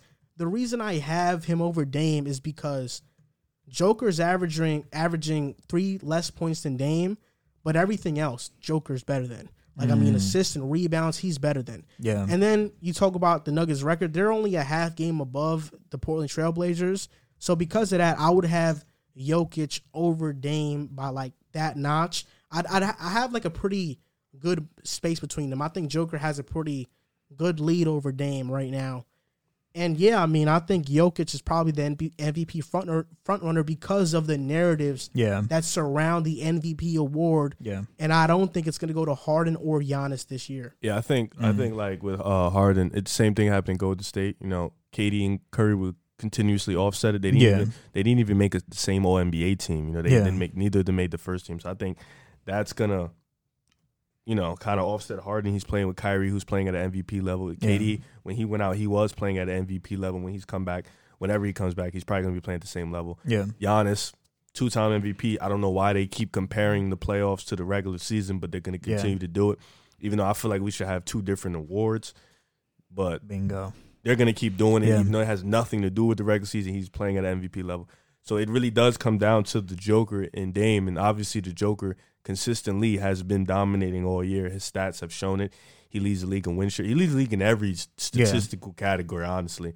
But, Dude is- you know, I'm Dame. I'm gonna give him some flowers because Yeah. he's been balling. Yeah. You know, Dame doesn't get a lot of love in the MVP race, so you got to give him some love. But I think inevitably it'll probably go down to the Joker unless Embiid can come back and just put the league on tear again, or LeBron. But I think Mm. inevitably it's probably going to go down to the Joker. If we're being honest, I think if Embiid comes back, I, I think Embiid is already disqualified from the MVP race because of the games missed. I, I, I, think- think, so. I think LeBron still has a shot though, only because he is LeBron. And, be, and because Okay. and because of the narrative surrounding him Yeah. and his age and all all all the other politics you want to you know put into M- M- the MVP award, it's going to help LeBron out. Yeah. So and especially if They the have- Lakers drop down to like Yeah. an eight seed or seven seed with, in LeBron's absence, No offense. Philly's winning right now. No So- offense. Yeah. They, they had LeBron. You know, LeBron was in and out of second seed, third Yeah. seed, fourth seed. They still had him at one. Embiid was on a tear He was for a like tear. three weeks, and they kept him at two. So I, Yeah. I think the narrative this year was give LeBron the MVP. Yeah. You know, I, th- I think a few guys are playing better than him, but LeBron was at one for a while, and he was Yeah. putting up good performances. Yeah. But I think Joel has a point. Like they're gonna try to push the because they they've been they was trying to push the Luka narrative Yeah. for MVP on us for a little it. bit. Yeah, they tried it, but They he kept it. losing, so it's like losing. it's over. But yeah. they're gonna try. But I think inevitably the guys who deserve it, you know, Harden, I think he deserves it. Giannis deserves it. Nikola Jokic deserves it. Dame, I think those four guys right now. Embiid, if he was healthy, I think he Yeah. deserve it. Those five guys definitely right now. But I think Embiid with the injuries out, so those four should be fighting for it. We was talking about Donovan Mitchell, but he kind of fell off the Mm. he the can't. map. He just doesn't have the stats. yeah it. Yeah. he- his team is just too too well rounded Yeah. for them to They're even not say. exciting. The Yes. Jazz aren't They're exciting. not. So yeah, Yeah. those four definitely. I 100%. thought narrative would have helped James Harden though. Like it, since because I, I think narrative factors into the MVP discussion. So No, I, I 100%. I think him leaving Houston so dramatically, coming to the Nets, all the odds are against him. He's getting bashed. I in think the that's media. honestly what messed him up. the the- the stint in Houston. stint with the Houston. hmm I think that's what kind of like people are still thinking about. Okay, Like, yeah, he's you know MVP. You know, the Joker, he's been dominant all year. yeah, Dame, he's been you know balling all year. Le- LeBron and Embiid, they've been consistent all year. I think with Harden, they're just like, well, he played bad in Houston. They weren't that good, so we're gonna Mm. just hold that against him. Is he really the MVP? KD and Kyrie, like I think that's what really it is. But Yeah. like, if narrative would help Harden, he would have probably more than one MVP. true. I think like yeah, I think so too. Definitely. I think he would probably have more more than one, or voters would at least dip more in his favor. Like, come out and say, "No, Harden deserves the MVP." I think narrative. I think the year before, I think people were talking about when Giannis won the first MVP, Yeah. and his story came out about Greece. People were like trying to Oh push yeah, the Giannis That should have MVP. been line. Yeah. Harden's MVP. I think last uh-huh. year Yeah. Giannis definitely deserved the Yep, MVP. no oh yeah, But I think people were trying to push that, like, oh, Giannis. And I think now, before, like, in the offseason, people were pushing the Luka narrative. young kid, bright Yeah. future, face of the league. So I, Yeah. it is about narratives, but the NBA is very political and they pick Yeah. who and what they want. Yeah, especially with Giannis, they were looking for him to dethrone LeBron. That was the Giannis narrative, like, oh, he's coming for LeBron, young age, got two back to back MVPs. But Nah. I was like, nah. Yeah. Next Yeah. year, next year, who who is it? Is it Zion. is it Zion? I think Zion's For up next. MVP, Yeah, Zion. They're gonna try to push that really hard. I don't know. I think narrative will push it, but I think if we're talking stats, I don't think Zion will be there yet. And in terms of impact on the team, like winning and everything, Oh, yeah. I would, I would, the Pelicans would have to start winning. They're really horrible without him, though. Like, They they're are. bad, but they're horrible. Yeah, without no, him. he's a, he's a big impact player, but I think the Pelicans would have to start winning for for us at least to acknowledge it. Yeah. You know, yeah, maybe Luka probably will be that again next year. I think he'll get Especially- one. Yeah, I think. Oh, he'll no, get one. Gonna yeah, get yeah, one. yeah. like young, like in the next. Well, he can't be the youngest no more. How old is he? He's only He's twenty. to- He's, he's about to twenty, right? Twenty-two. If I I'm thought not he's mistaken. twenty. Or I think he's 21. He's only twenty-one. he's twenty. because Yeah, he's been in the league for this is third year. his third year. Yeah, yeah. He's. I think he's twenty one right now. You fact check me real quick. That's Yeah. Rose won the MVP at what 21? 22 and some change. Two? 22 and 223 days. Ooh, Okay, so close damn. to Okay, boy. Now, I made that. I last, said- I made oh, those I was days like, I up. s- I see It was you. 22, but I made those Said it with days the confidence. I was like, damn. Okay. I remember that. I cried when he won Oh yeah. because he, he turned 23 in October. I know he like bro, yeah, I can't lie, bro. To this day, I still haven't seen talent like Prime D Rose, man. that was easy. Oh my see That was crazy. the Yo. way he just ca- Prime like, I don't- D-Rose I, was I don't believe he worked out that much. He was so that. acrobatic. Yo, That's what was so different about him. could finish above the rim How old at will. How old are you? I'm 21, When's your birthday? June 24th. He's 22. He just turned 22 in February. You needed my birthday to like confirm that. Yeah, it'd be like that. yeah, because his birthday just passed. I was like, all right, Yeah. so he's a year younger than me. Okay, yeah, yeah, he's he's young, man. damn. He's battle tested. Yeah, he won't win it this year, so it's over. No, It's Rhapsody. Yeah. yeah, So on to the next topic. We talked about the MVP race. Now we're going to talk about the NBA championship. Mm. The Clippers just made a move for Ray Rajon Rondo, and we we well, I think you I think that they needed a point guard. I know you guys you know disagreed on that a little bit, yeah. but do you do you still believe the Clippers can still win a championship, or do you think that ship has kind of sailed already? Well, You, you want to take a crack Yeah, at 'cause it? I just said what I said earlier. Yeah, facts. no, I do.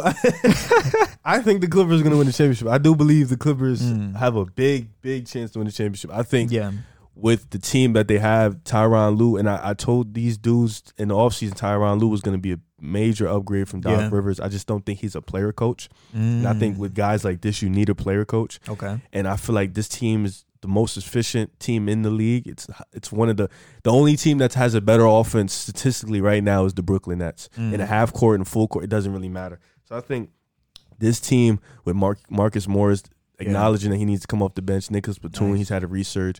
Paul George, he's has a few stinkers, but he's still playing at a great level. We like to see that Kawhi Leonard is starting to surge into that MVP level. And I think these last two games, you know, that Atlanta coming back from 22 down, the game before, I think those two games showed the resilience that this team has and showed that it's, ha- it- it's geared up for that long playoff run that it's going to take. And I think outside the Lakers, I think they're geared up to beat any team. I think a couple teams can beat them, but I'm going to put my money in the Clippers, and I believe in the Clippers this year if they're healthy. Mm. I believe they can win it. um, I think they have the pieces. I think I agreed with you. Like I think they needed a point guard. I just didn't think Rondo specifically was the point guard they needed. Like I said, I wanted someone more along the lines of Lonzo Ball, but they needed a point guard for sure. Because I'm not. I know you riding with the Clippers, but I'm not a big fan of Kawhi being like the the the main playmaker and the main facilitator. Uh, facilitator. Like I. I like the Rondo move because he's someone who will make it easier for Kawhi and, and, and PG to get to their spots and like we said, have that floor general, take the pressure off of them having to facilitate. So they have the pieces. We can't say they have the depth, they have the firepower. They have you know, they have two superstars on their team. Like they have everything that they need to compete. I think they're one of the only teams, like you said, outside of the Lakers who have the firepower to compete. Um, we I just I just want to see how they mesh. I want to see where they insert Rondo. You know what what are they doing with Pat Bev? What are they doing with Reggie Jackson? How does that look with that three guard monster? Um, if they could figure that out, then I, I think I think the Clippers are scary. I'll say they the only way, like yeah, they can't win if Paul George doesn't play good. no, Like that's how important he is to this team. Like Kawhi can have a phenomenal series, Yeah. But they cannot go to the finals if playoff P is not playoff P. If he's way Yeah. off P, if he's George Paul, it's over. Like Pandemic yeah. P. yeah, Pandemic pandemic. P, nah, it's not. yeah. Nah, we're not doing that no more. yo, If, your man, if he plays like that, George the- Paul. if he That's the funniest one, George Yeah, Paul. George- George Paul. Bayless calls him that. George, George Paul. Paul. Yeah, if he plays like that, then there's just Yeah. no chance for this Clippers team. But if we get Paul George from Indiana, Yeah. we get, oh, we get, we get, you Even know, that f- our first year OKC. yeah, we get a couple PG. games from that Yeah. Utah series, or even like against Portland, he was still a little banged up. You know, a couple Yeah. Thirty pointers. We're gonna be good, man. Yeah. I believe in playoff P. I do. I believe in. That's biased me. though, talking. Listen, uh, It's I mean, the Clippers, they have the roster. yeah. Pat Bev beat PG Kawhi. Pat Pat Bev. Marcus Morris, Ibaka, Zubac, Batum, Kennard, Terance Mann is there now. Rondo. You know, for me, they're deep. the thing about it is that the Clippers, I don't know what it is. Like on paper, they have it all. Yeah, everything. But. Yeah. it, it is just something about them that I just I'm just not sold on. Last season, I felt like was the year to win it. Mm. Last year was the year that you know. Forget about who Vegas was picking to be the favorites. Yeah. People that watched basketball Clippers. knew the Clippers were supposed to be Oh, the yeah. favorites over Oh, the yeah. Lakers, no doubt about it. Yeah. And then they completely collapsed in the bubble against Denver, and they don't have any of that same those grit and grind guys that were there from uh, the Doc Rivers days Yeah. with Yeah. um, Lou Will. Yeah. Pat Bev is like the only one that's still there. Montrezl Harrell left. Pat, Pat Bev is the- Patterson. Uh, oh, uh, yeah, Patrick wait. Patterson. Oh, No, yeah. yeah, yeah. Patrick Beverley was there. yeah. so Patrick yeah. Pat Bev's still he's there. the only guy that's there. But it's something that doesn't. I just can't believe in the Clippers. I know they're twenty nine and sixteen, and third in the Western Conference, but for me, their chance to win the title has sailed. Mm. Ooh, And the, already? the- yes, the reason for mm. that is because we have the Brooklyn Nets. You know, because we have a, a super team, and the Clippers last the, last year Snakes.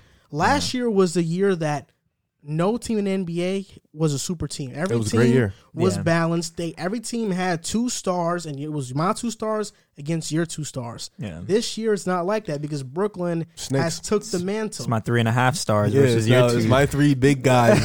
it's crazy. And because of that, I think the Clippers ship has sailed because I don't think they win a championship this year. I think they can make it Yeah. because of the injuries to the Lakers, because of that.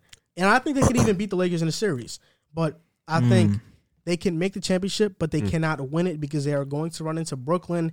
And next year, Brooklyn is still going to be there. And I guarantee you that another team is going to make a move to get a third star next Yeah, year, too. 100%. So now we're going to have, next year, we're probably going to have two super teams. Maybe more than two. Yeah. Yeah. Maybe Lowry goes to the Clippers and joins up. That would Mm. may that would you know put some trust in them. I would put some a little bit more trust in them. But there is just something about the Clippers. I think Tyronn Lue has been better than Doc Rivers, but there is something about them, and I, I just cannot trust them. I can't put my finger on what it really is, but I just don't trust this team. Um, like Mm. I get it. Like it- it's when you watch them, it's like you don't know what you're gonna get. You Yeah. don't know what team's gonna show up on Yeah. that night. You can get the best team in the league, or you can get one of the worst. And it's it's weird. Like only reason I'm still riding the ship is because I'm a Paul George fan. That's legit it. Yeah. But like, I just like I agree with you. I think them getting to the finals for a Clippers franchise, I think that's just the goal. Like, Yeah. getting, like they have never made a WCF. I think getting there is just like, well, damn, we didn't. Did, it has to be the chip. it, it has has, to to, but. I think like with Brooklyn being there, like, and I I do I think me personally, I think the Clippers are the only team, one of the few teams that can beat Brooklyn. But I think it's just so hard for them to walk into a series and their third best player being whoever, and the other team's third best player being Kyrie, who's kind of like on the same level as Paul George. So it's like, okay, so we got our best guy isn't better than your first guy, and our best guy is on the same level as your second best guy, Yeah. and our second best guy is on the same level as your You're third. So it's like, yeah, we're outnumbered here. I mean, we have a better team, you know, depth, but in the playoffs, you play seven, eight guys, nine guys maybe. So you run a really short rotation, and those three guys, I I think they're gonna be, you know, gangstered up by the time Yeah. they get to the finals. So it's it's like I think getting through the Lakers is gonna be a blessing for them. I think that's the Yeah. series when they're gonna be like, damn, we really did it. We made it to the finals. But I just think like it really comes down to that bench because like like you said last year they had the dogs but in certain matchups i feel like tyronn lue's gonna really establish like Yeah. doc rivers he was kind of stubborn in a sense Yeah. and keep playing montrez when it was not working not Yeah. playing zubac enough even though zubac Jokic is gonna kill regardless, but Yeah. Montrez he was just feasting on double teaming him was it was Yeah. when he wasn't supposed to. So I think this team is better equipped, But like you said, like Brooklyn is just in the way of everybody. Even with LeBron, Yeah. LeBron trying to get that fifth ring, Yeah. Brooklyn is just sitting there in the way. So it's it's going to be tough for any team. I think next year is really going to be where we're back to the super team era. Mm. And it was cool, you know, no super teams for a year, but now you know we're going to be back. Clippers, Yeah. I think getting Kyle Lowry would definitely boost them up a little bit. Yeah. But I think Miami, the Clippers, Philly, they're geared up to try to get another superstar next year to really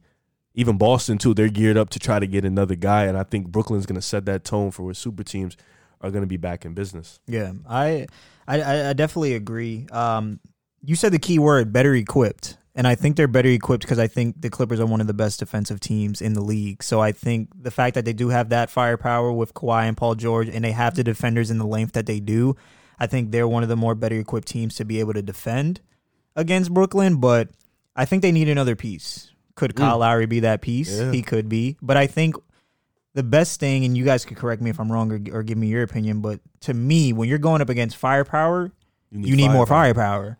So, like you said, they're outnumbered. It's two against three. I think like with LA, I think like the Lakers, like when I'm comparing the Lakers and the Clippers, when I match them up against the Yeah. Nets, based off like I we haven't really seen a full Clippers team, a full Lakers team versus a full Yeah. Nets, but we've seen two full like Pat Bev ain't played, but we know he's gonna come in. yeah, So we've, seen, the Clippers and Clippers and the yeah. Nets. I think offensively, the Lakers can't keep up with No, the uh, Nets, but I think defensively they'll Yeah. be able to stay in it. I think with the Clippers it's the reverse. I think offensively yeah, they'll be able to stay in it. yeah, But I think what came down to it in the fourth quarters was exposing Batum as a defensive liability. Yeah. And Kyrie, Harden, and KD just went to work taking turns. Yo, And it that was just- beautiful yeah, to watch. That's what I think. That's, Yeah. It just took turns on Batum, pause, and just Yeah. did whatever they, did whatever they needed to do. So I think that's what it's going to come down to. Like I think the Clippers offensively they can go toe to toe at the end, but Yeah. the Lakers. The Lakers provide more defensive problems just for the simple fact that with the Clippers, they match up in the sense of they have wings.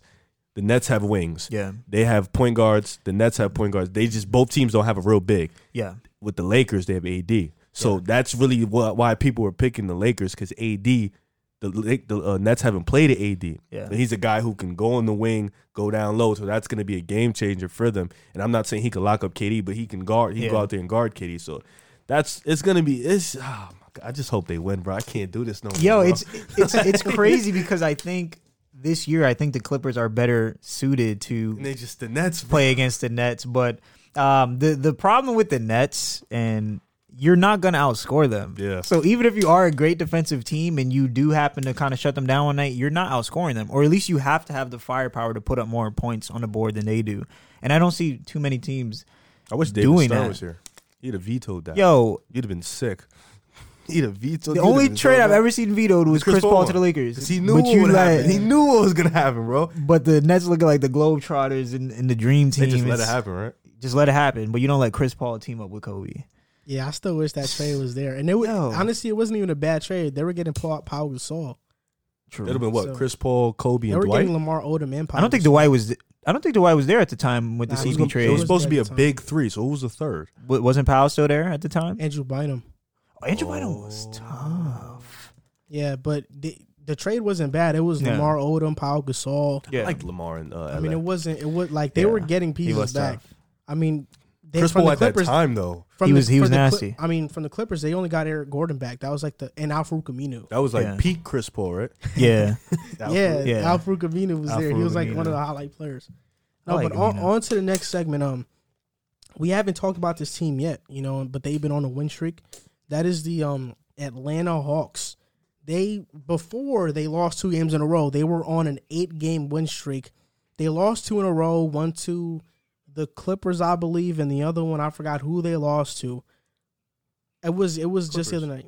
They they lost to the Clippers. was and the Clippers the else. other night. Nah, I think they're They're nine on and a- one. They're on a two game skid.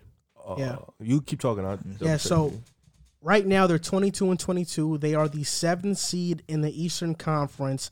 And when the Hawks first fired Lloyd Pierce, everybody Kings. went Kings. Yeah. Okay, when the Hawks first fired Lloyd Pierce, everybody went crazy. Everybody didn't think Lloyd Pierce was ever to get fired.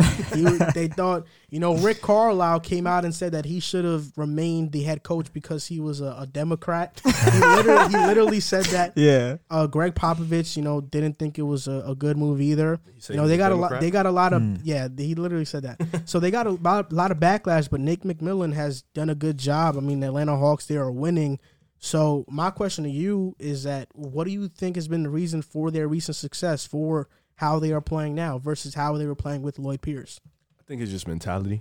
You know, I think the um, type of encouragement Nick McMillan offers. I think with Lloyd Pierce, he saw, you saw a lot of him blaming this guy and bashing this guy. I think with Mhm. Nate McMillan, he brought in a different energy to the locker room, and he brought in that type of encouragement energy. Like he's coming in, boosting you up, making you ready to work. And I think that's what's been key for them. I also noticed a lot in their game. Like Trae Young isn't always taking all the shots. You know, he's actually hasn't been taking a lot of shots and bad shots. He's been doing more playmaking. John Collins has Uh-huh. actually been getting like the John ball a lot Collins. more. He's been up in his game. So I think that's what I think Nate McMillan kind of unlocked this offense in a sense of where it's giving everybody the ball. And his team is still not healthy.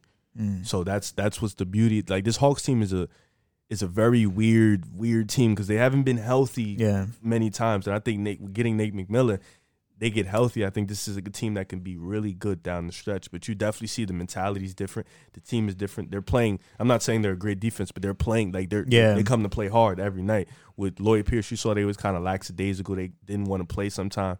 So I think Nate McMillan brought a different type of energy, kind of like that Coach Carter energy. You know, when he came in, Timo Mm, Cruz like and them, he, he like kind of came in and brought that different Yeah. energy. So that that's what he brought, and I, I like this because I'm a Cam Reddish fan. So I hope Atlanta succeeds for life. They're trying to trade him. I'm glad they did it. Mm. So it was lit. So yeah, Atlanta, Nate McMillan. I, I, I agree. I think uh, mentality played a big role. But to me, at least what I've noticed is I, I just think they have an identity now. I think everybody on the team knows their role. Um, I love their front court with John Collins and Clint Capela. I think Clint that's tough. nasty. Um, they've been defending in the games that I've been watching too. They're not a great defensive team, but they have been making the effort on defense. Um, Trae Young has kind of taken the work off of himself. I felt like before he had to, you know, do too much to Yeah, kind of create a bucket or create for his team. So now he's he's kind of slowing down, um, you know, letting other people facilitate and, and trusting his teammates a lot more. Um, and they're a young team. Like I love the Hawks. Like when the Clint Capela trade first went through, I, I love that pickup. Um, so I- think they have a lot of potential. Uh, maybe they could make a run for the playoffs this year, but I, I think we'll we'll we'll hear about the Hawks for the years to come. But for me, the difference I've noticed, like I said, is I just feel like they have an identity. Everybody kind of fits into the offense.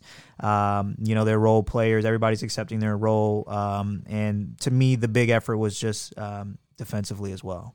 You know, and I think you guys both said it right. When I looked up like the stats versus Pierce with Nick versus um, Nate McMillan, I thought I was gonna, you know, come into something that was staggering. Like, wow, like there is such a difference. Yeah. But it really wasn't. Like when you look at points per game, they were better with Lloyd Pierce. Yeah. They had they had more assists per game with Lloyd Pierce, but they also had more turnovers. With Nate McMillan, what they're better at is rebounding. They have a better percentage from the field and three. Granted, it's a way lower sample size, Yeah. so that percentage is probably going to be higher. But I thought it was going to be their points per game were way high with McMillan. Their assists per game, they were moving moving the ball around more, but they're still moving the ball around more. It just doesn't show on the stats. And for me, I think you said it mentality, having them ready to play. Because the Hawks, even with Lloyd Pierce early in the season, they were winning. It's not like they were losing, but when they got injured, that confidence kind of went away. Yeah. And a guy who's been big for them has been this guy, Nathan Knight. I mean, nobody the outside of that doesn't watch Atlanta knows who Nathan Knight is, but he had two games where he really had a lot to do with the Atlanta Hawks wins. He had 15 mm. points and 16 points. So all around, Nick McMillan is instilling confidence not only in the top guys, but also the lower level guys like Nathan Knight, who a week a week, two weeks ago, nobody really knew anything about. Yeah. Yeah.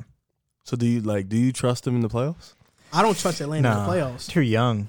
But also, these are the teams that Atlanta has beat. They have beaten the Heat, they beat the Magic, They Yeah, beat the they almost beat the Clip- Clippers. Yeah, they beat the a close game. Kings. They beat the Cavs. They beat the Rockets. They beat the Thunder. They beat the Lakers. And it's it's interesting that you bring those teams up because when people are going to come back, they're going to say, "Oh, those teams are bad." But a lot of those teams they weren't beat; they were losing to Yeah, early in the season, like losing games that they should have won. With an the, the team has been injured all year, so you can't even say this guy didn't play. They've been Yeah. injured all year, so I think that's good that they're beating teams that they should be beating, and that's kind of I think a Nate McMillan thing.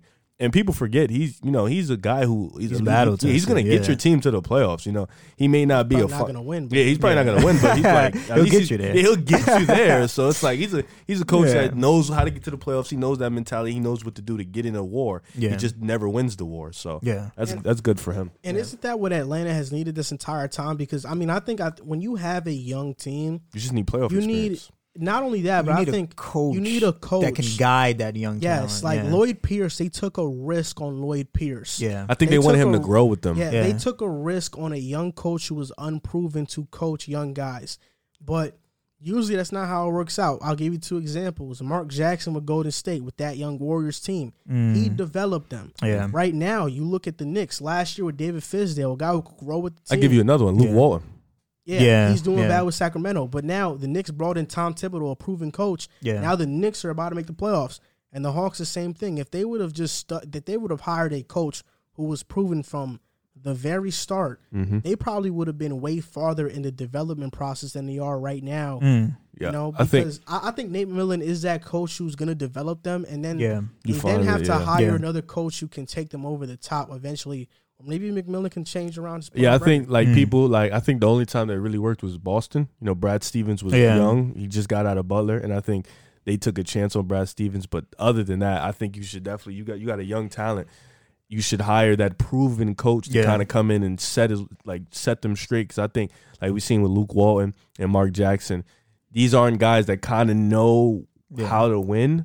Like you're, they're kind of just winging it at this point. So you know, with Tom Thibodeau, even when he came to Chicago, he was a winner. You know, he Mhm. won a ring with the Boston Celtics. He was an assistant coach. He was under Doc Rivers. So when he came Yeah. in with D Rose and them, we kind of already knew. Like we had Vinny Del Negro. He developed. he developed D Rose in them, and then Tom Thibodeau came in and kind of took the Yeah. charge. So it's you definitely need that proven coach I would kind say of come this in and though. settle. I was fine with Luke Walton, but I think Mark Jackson is the winner. I think Mark Jackson is a winner as well. Yeah, you said Mark Jackson. I think he's he is a. What did I say? You said uh, Mark Jackson, Lou Walton are, are winging it. Oh, I apologize.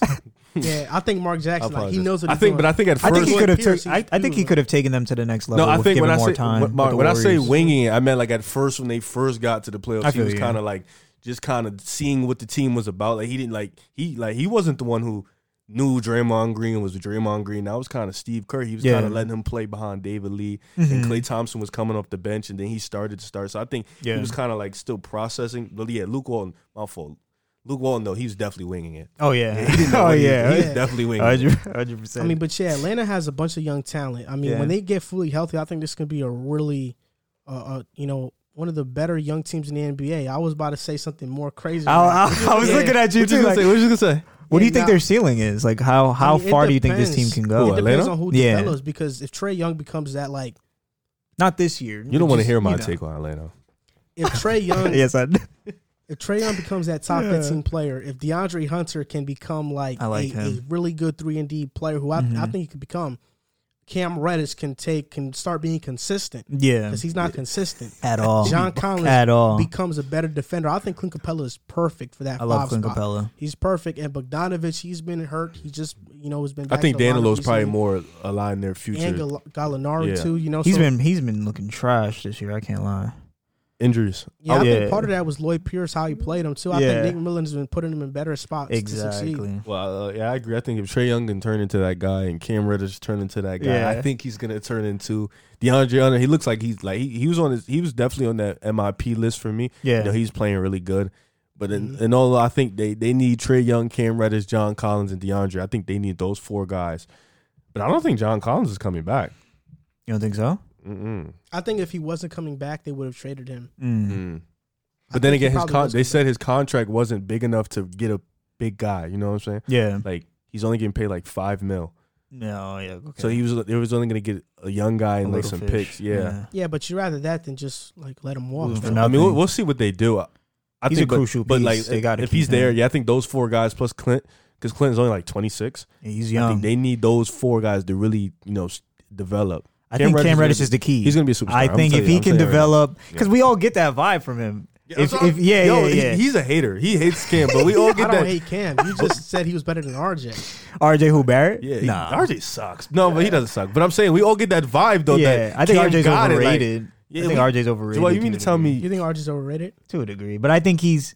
I don't. Let me not say overrated. He's not playing at the level that I. I he's not the star I thought he was. Gonna He was be the like best so player in the early. world in high school. Yeah, Like, and then even far. college, I thought he was he had more potential than Zion. Like when they were both at Duke, I was like, nah, I like RJ over Zion. But now, I mean, he's doing well with the Knicks. Just like I said, I thought he was gonna be, uh, you know, a So little let me bit ask higher. you: You really now. don't like when you see Cam. You really don't feel that superstar vibe. Now you no, see I it. can. No, Cam has all the tools. Yeah, like But you could Is it feel 'cause that. he's there are a lot of- underachieving? There are a lot of team. He's There are a lot mad of players. inconsistent. OD, bro. There are a lot of players who look the part, but they just Yeah, don't that's true. have that. That I, I- I just don't think Cam has that The it mentality. factor. Okay. I feel you. I don't think he has. No, that he doesn't. Well, mentality. you can all agree he has like he no, has. you know that. who he reminds me of? Who? Wiggins. Oh my like, God, that's no, so not in terms of playing style. Like Oh, they like very lethargic. Like they don't look excited Yeah, like when they does- play. like they don't want to be like yeah, I get great. it. You know, I get it. Like does Andrew walk in- Wiggins yeah. gives me that same vibe where they just there. Like I'm just, I'm just, Yeah, just like, playing. I'm just nice. So I'm I'm here. just here. I'm just Cam nice. So I'm Reddish here. is- You know what I mean? Cam Reddish's game is smooth, It is smooth. but RJ, like RJ Barrett, he, his He's a game dog. is his He is a dog. his game is really stiff. Yeah. like His if you, work if you were to watch him for the first time, you would say, "Oh, this guy looks like." He sucks. No, No, if you watch him first time, you good. think he's yeah, he sucks. But Yeah. the reason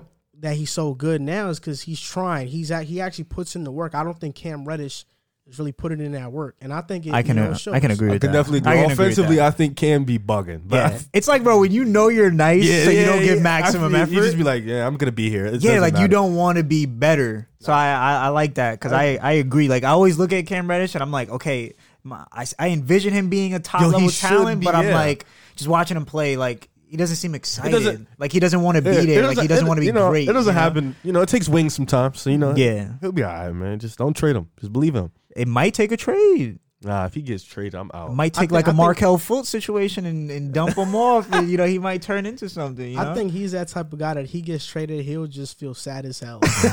And then like it'll ruin his career even Yeah. more. It depends where he gets traded to. I mean, I follow him on Instagram. He has a dog.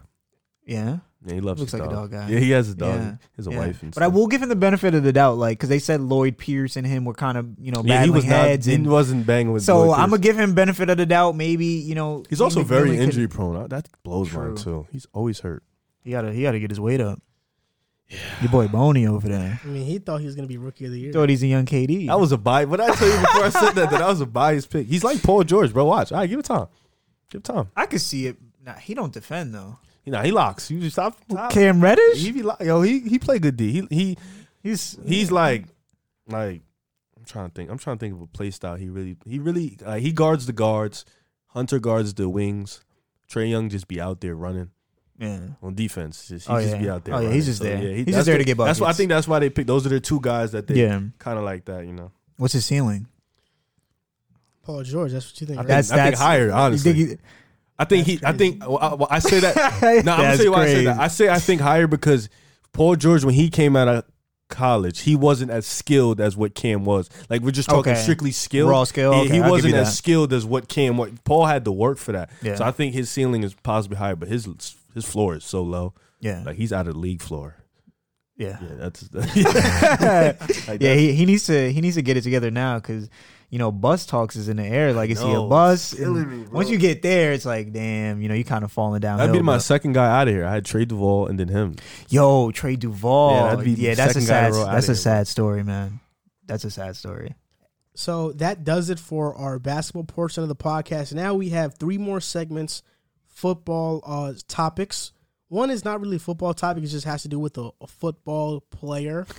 But a uh, Deshaun Watson, he has right now sixteen lawsuits filed against him, allegations, and I'm gonna read you three of them because he, Only three. Deshaun Watson has 16. Yeah, I'm not hearing But there, 16. there are three stories that like it kind of it kind of gives you what everything is kind of about. Mm-hmm. So for everybody that's listening or watching right now, I'm just gonna tell you, I'm not. Um, this is no filter. I'm not gonna hold back what I say. Okay. I'm gonna say everything that is in this report. Okay. So okay, May 28, 2020, at Watson's home in Houston, the plaintiff, a certified personal trainer who did not specialize in massage, says Watson wanted to book with her anyway and told her he wanted to focus on his groin, glutes, and lower abdominals. He's freaky. Okay, this is wait. He's all right, freaky. yeah, Okay. yeah. He's freaky. She says the massage took place in a theater room and that at one point Watson exposed his penis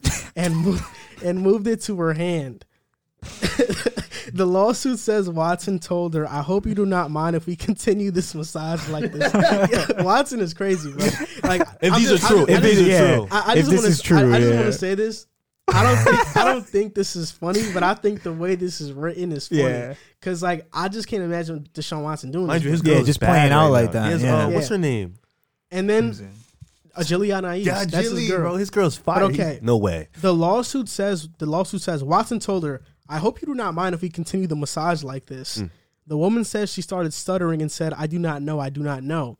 Before ending the massage, the plaintiff says she called her mother and best friend that day to tell um to tell them what happened and that Watson texted her the same day asking if she was okay. So, March 30th, 2020, um he contacted a girl via direct message, a girl that had a massage therapy uh, business. Thanks. The woman alleges that Watson exposed his penis and touched her hand with his penis. She says she ended the massage abruptly, and Watson told her, I know you have a career and a reputation, and I know you would hate for someone to mess with yours, just like I don't want anyone messing with mine. She says he texted later to apologize, but she did not respond. Then, April 19, 2020, at a Houston spa, the plaintiff, a licensed um, esthetician, so I think that's the person who works like with face and stuff things, Okay. who owns her skincare business, says she was contacted by Watson via Instagram. So he's DMing these women. So no, no filter, he's DMing. man. So during a massage appointment, Watson directed the woman to work on the crevices in his groin area. The lawsuit states. She Crevices, says, bro. She says when he rolled over onto his back, he had an erection and report and reportedly and repeatedly touched her hand with his penis. This guy's extremely horny. Yo, He- He ejaculated, leaving the woman confused and mortified. The lawsuit states. Damn. So these are all allegations. wait, wait, wait, wait, wait. So he just So, rolled over he and just rolled and, over and and- bust. No, It's not funny, but it's, It's like, not, but it's the way, yeah, like, really it's the way it's writing this. written. No, like, yeah, You know what's funny about this is that like what I can't imagine is that No way. okay, you roll over and putting it in your hand, like you, hold this. you roll over and you have an erection. The way this is explained, at least, Sounds it, Yeah. crazy. It sounds Yeah. like it sounds like Deshaun Watson just busted. Like it, Yeah. didn't, it didn't even take much for him to bust. Like, yeah, Like, Yo, I don't, stop. I- just rolled out, just rolled out his like, back. For me, like I don't even know like if that can happen, bro. Like, can you just like bust like in five seconds? Like, I don't know. I mean, I would Rolling say I don't think so. over? Rolling over with no So, stimulation, He nah, had I don't he see had it. an erection, Obviously hard. repeatedly touched her hand with his penis. I mean, massages will do it to you, bro. I've never had a massage. Massage I, once. Massages will do it to you. Really? Can't lie. massages will do it to you, bro. He's crazy. So those are the those are three stories, and I, I read the other stories, and basically what you have to get from them is that most of them sound like this, mm. but also most of them are like he's DMing women from salons and spas and massage therapists. There was only one that was at an office, and it was in Houston. He's he's usually DMing these girls, like they all start with a DM Okay. to uh, their Instagram.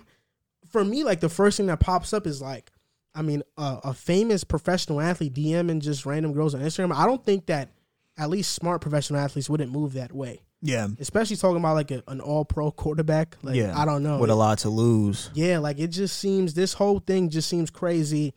Rusty Hardin, who's Deshaun Watson's lawyer, who like has handled high profile cases for athletes, says that they have strong evidence that these allegations are false. Mm. Oh, I thought you were gonna say true. But what do you make of this? Imagine. What do you make of the, this entire situation? First of all, this, this stories are ridiculous. Yeah. There's no way a man rolls over and he just busts. It's just. It's Yeah. not, it's not. I don't think that's possible. Second of all, he. ah, it's just like I don't know. Like these stories sound ridiculous. Like I, I don't Yeah. think like I don't think the type of guy we like. We don't. We only know Deshaun Watson. yeah. Outs, we don't know his personal life. We don't know what type of guy he is. We don't know how he is like personally. But I think the type of man he's shown to be in terms of the media, I don't think, and he's really famous, and he dates like Jilly. So it's like I don't think he needs to do all this to women. Like, Yeah. like it's always a massage or like a spa too. So it's like it definitely feels like it's being it, de- it definitely feels like somebody has It's playing said, him, Let, yeah. let's, Yeah. let's plan these stories. Let's let's because because they're said all very yeah. similar. You said they're all. Yeah. outside of one of them is just a spa. Like Yeah, outside of one mainly. that was an office and mainly They're the spa. spas, yeah, Like and they massage just- parlors, It, it right? sounds like Yeah. it sounds what it sounds like to me is the Texans are trying to sabotage him. That's a theory I've heard. Yeah, I I think it sounds to me like Texans are trying because he doesn't want to play for them, which is really messed up. Because he, if he just doesn't want to play for you, guys, he just doesn't want to play for you guys. Just trade Yeah. them, yeah, just tr- like you're doing, like you're now you're acting crazy. I've never seen this happen in my life. If it is true though, he's a sick freak. He Yeah. needs to go to jail. Yeah. no, if it is Yeah. true, he's a sick freak. Like he's Yeah. extremely horny. Yeah. he needs help. and something is physio- physiologically wrong yeah, like to that. roll over on your back and bust and then be excited about that is like ridiculous. But and just putting your dick in Yeah, people's yeah, hands. and then just walk out calmly and go about your day. It's crazy to me. But I hope it's not true. He's a black man. I really hope it's not true. But if Yeah. it is true, he's going down. Like he's out of here. It's tough, man. I'm an innocent to a proven guilty kind of guy. Um, so I try not to follow the trends and automatic like the like the cancel culture. I'm not one to just automatically cancel you after news drops. Like I like to, you know, get to the evidence and stuff like that. Um, it his it doesn't look good just because there's 16 allegations, right? Yeah, so when there's like crazy. when there's like one or two, you can make the argument that hey, this person's you know out to get me. They're just trying to sabotage me. Maybe we had a bad breakup. You know, they want money. But when it's like 16, it's like my mind automatically goes to there has to be some truth in there. Maybe not 100% truth, but there has to be you know, some kind of truth there. One of them, they all can't be lying. That's what I'm saying. and that's where I get. And even if they all are lying, that's how public perception works. Like once you get to 16, you're like, Come yeah, on. yeah. Like 16, Come on, man. That's like me saying, "Yo, Riv, you're a bad guy." I'm just one person, but if 16 people are like, "Yo, ribs a bad Yeah, it's like dude," it's like, all right, somewhere there's you might be a bad dude yeah, like, somewhere. yeah, I gotta there. really do fact check you on this one. So it's like 16 people's crazy. 16, Then again, 16 is crazy, bro. Then again, though, like You about to tell me more? no, no, no. for us, Four though, more pending. for us though, like 16 people calling Riv a bad guy would be like, okay, it's believable. But when you're a guy, For him, yeah. yeah, but when you're Wait, what the? no, I'm just saying, when you're a guy like Deshaun Watson who has Yeah. like millions of followers, like True. 16 is a very minuscule number. True. Millionaires are sick though. and They that's they why are. I can't say, and that's why the situations They're like this actually are worse hard. than regular people. People in positions of power are because they always feel like worse. money is, can stop Yep. all that. Like Yeah. it can, you know, hide all the defaults Yeah. and the effects of what you do. Like that's I mean, why Tiger we don't have Woods like. was a like a sexual beast. oh Yeah. wow, okay. I whoa. mean, he. no, I saw his documentary. like, like, hypothet- Yeah. all right, like hypothetically speaking, like if I was rich, say for example, I did this. Like, Yeah. Like if I was a regular person, I couldn't do this to sixteen people No. and make them like I'd probably get caught on like the second Yeah. or third person because I, don't have the money to tell Yeah. them, yo, chill out. or the power. Yeah, that's what I'm saying. Like he's a very powerful guy in the sense of like football world. He's one of those Yeah. higher caliber superstar level guys. He gets paid top dollar, so he can easily make this go away with Yeah. one or two. But 16 women have come out and said he's a weirdo and he's a freak. So I, Yeah. I just don't know how he's gonna really manage that. Yeah, They talk about they have strong evidence to default that I really don't see how. Yeah, especially if if, if if if like you said he is I mean, the evidence- DMing and everything like yeah, that. The Yeah. evidence would be the DMs, but what if he's not DMing? He can always unsend. That's the thing. and also, I mean, in this day and age, I mean, Photoshop is Exactly. Very So easy. you you'd Oh, have yeah. to get some hardcore evidence to to bring somebody of his stature down. But um, I don't know. I'm I don't want to say he's he's innocent. I don't innocent until proven guilty. I'ma say he's this, innocent. This, what I'm it's saying. it's it's tough, Sounds man. Like you never you never know, man. this is what I'm saying. You talked about the, the theory that they've been throwing around out there. Yeah. Um, Tony Buzbee, the lawyer that's defending these uh, women, he's the neighbor of the Houston Texans owner Cal McNair. Wow. Wow. Isn't that a coincidence? Yeah, so Mm. he's the he's the The neighbor. theories. so- mm. I would say this. These or maybe it could be this. You know, this is just another theory, but maybe the Texans have known about this for a while because it does says Try that to sweep it under these the rug. They're dates sick are for that, too. these Man, dates there's are people like that, man. Yep. These dates are March 30th, 2020, April 19, 2020, and May 28, 2020. Mm. So these happened about a year ago. So maybe the Texans were keeping it under the rug because Deshaun Watson is their franchise quarterback. But as soon as he turns their Yeah, back on them, that he wants to okay, we're gonna turn your back our backs on you. Since Ruin his trade value. Yeah. That's a I want to say That's a good like, one. The mindset of those women, like if this Yeah. did happen to them, I feel really bad for them because Of it's course. like Yep. they've been traumatized. Because that's weird, you know, turning around and you see a man turn over and, Yeah. and bust. That's and somebody like- who's powerful and you can't even yeah, and it's like you're just sitting. anything, there. yeah. You said the girl was stuttering and stuff. Like I don't know, I don't know. So it's like I feel bad. But if this isn't true and these women got paid for this to lie, that's that's it's tough, bro. that's crazy. Either side we go, it's It's yeah, it's bad on both. it's both. bad parts. on both parts. he Yeah. needs to timing timing is definitely coincidental. But I said this uh, before.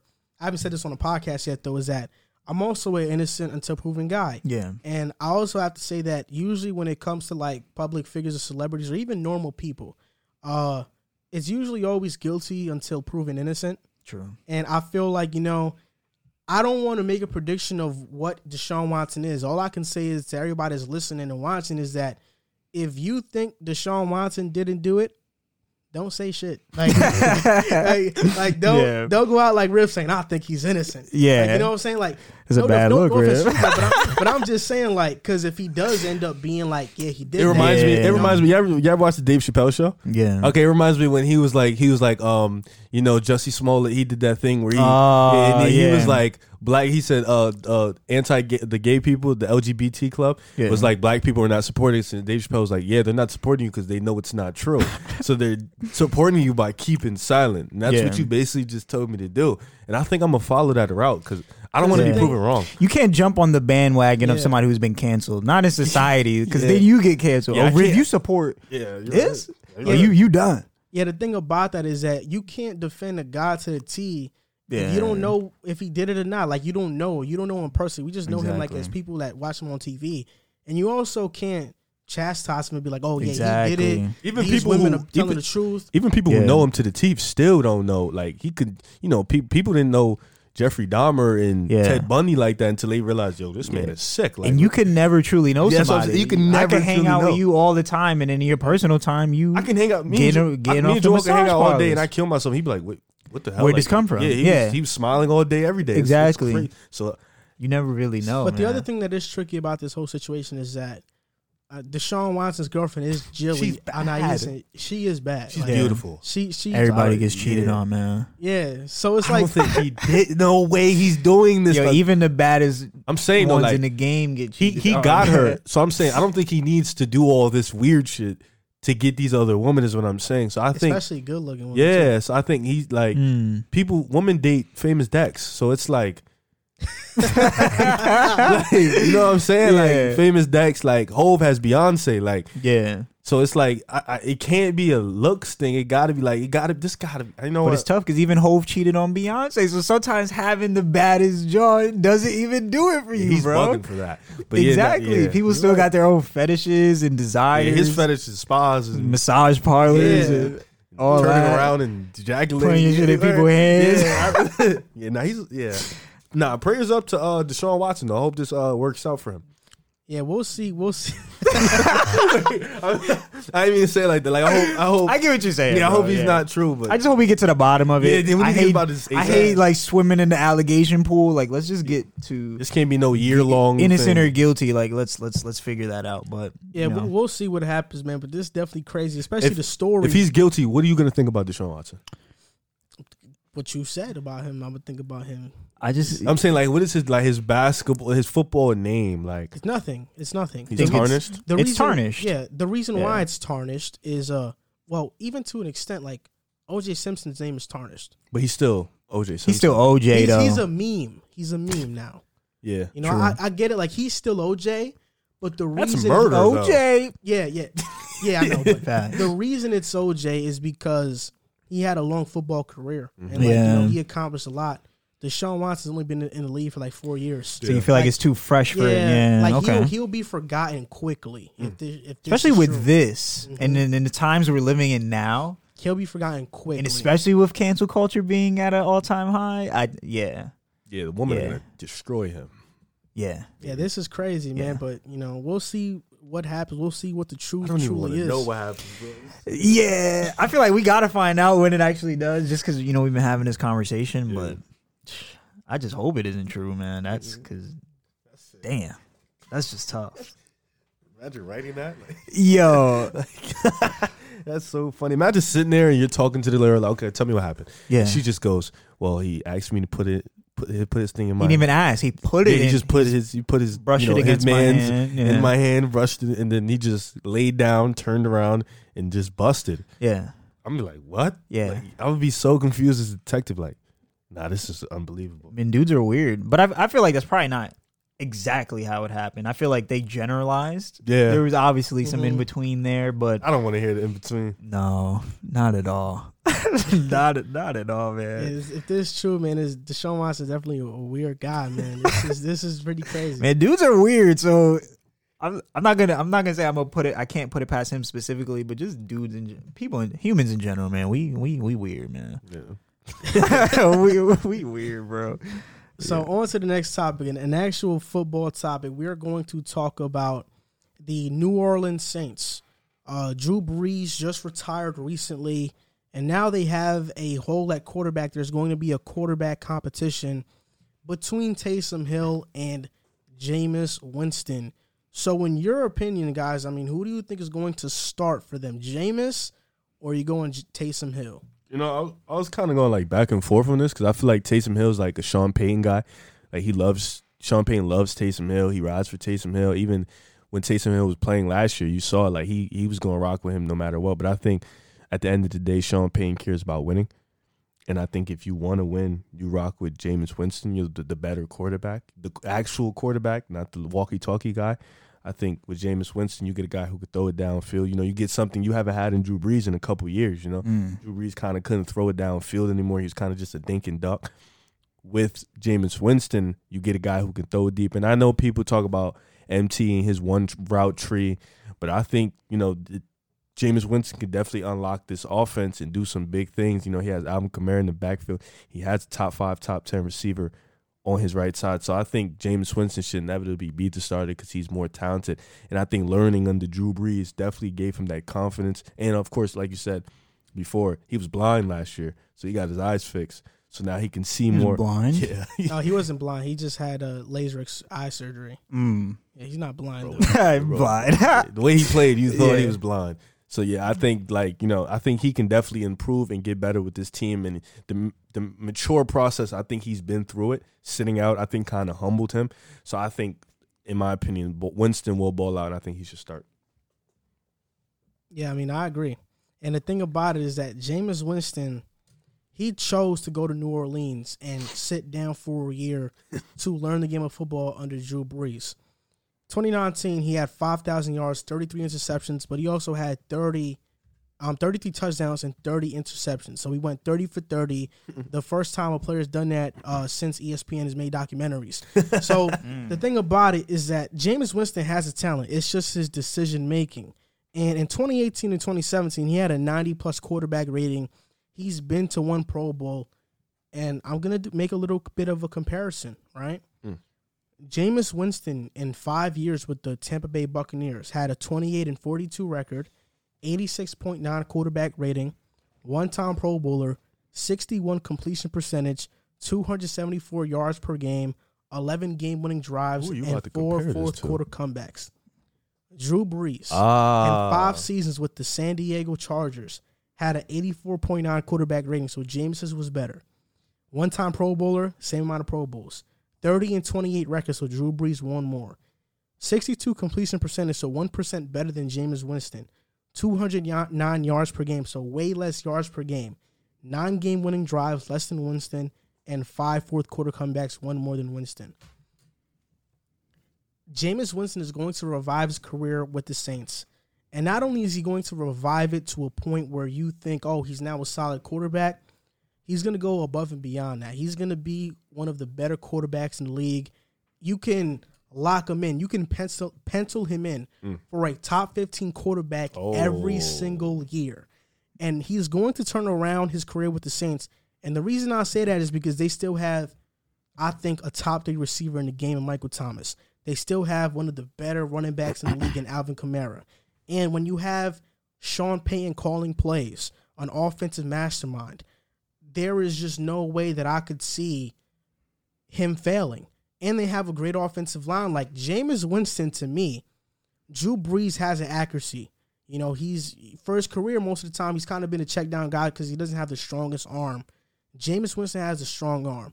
They're going to open up the playbook. They're going to take more deep shots. Mm. And I just feel like I've been a Jameis believer since he left Tampa. Like I Yeah. thought, I thought if Jameis stayed in Tampa Bay last year and they didn't get Tom Brady, he was going to lead them to the playoffs. Because I think every quarterback in the first year of Bruce Arians, they have a lot of turnovers. So I thought Jameis was going to be better his second year. But now that he's with the Saints, learning under Drew Brees, I just I can't see Jameis failing. And it, and if I'm wrong on this, I'm wrong. But I believe in this 100. percent Like I believe in Jameis Winston. Hmm. I don't. I don't think you're wrong. I, I think you provided a very logical argument. You know, like you said, when you have um, him learning under one of the greatest quarterbacks to play, and him being in an organization, um, you know, that's battle tested, and him having weapons around him in a, in a great offensive line. Like you said, when we look at it, how can you possibly fail? Like it's designed for you to win. So I I, I- agree, man. I I think the ball's in his court. Literally, I think it's up to him to revive his career. Because yeah, know I'm not a big football dude, but even you know from what I used to hear about Jameis Winston early, just him getting in trouble off the court, all of that nonsense, not him not maturing, him not having the best years in Tampa Bay. So I haven't heard much about him. I didn't even know he was on the Saints.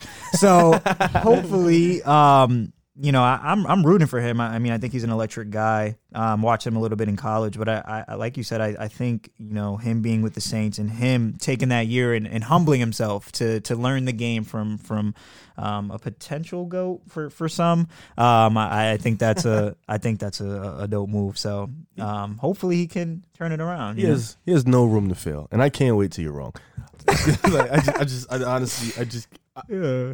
I, you know, Joel, you're my friend, but I just in debates, I like to see you wrong, so I can literally Mm. pick on you and laugh about how you're wrong. I, am not wrong much. There is So you're on the opposite end. no, I think.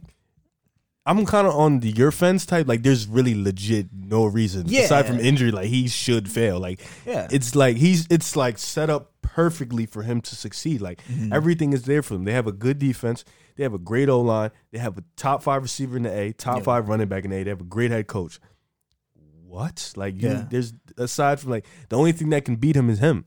Honestly, Mm, like, like he- it has to be a him thing. I think with the, the team, the like the the fact that he learned under Drew Brees, who's one of the best quarterbacks we've ever seen, Yeah. also benefits him. He has that knowledge behind him. He has that tool. He already has a year under the playbook, so it's not much. He they're just unlocking it at this point. Yeah. So I think like I I believe he's gonna succeed, but if he doesn't, man, Yeah.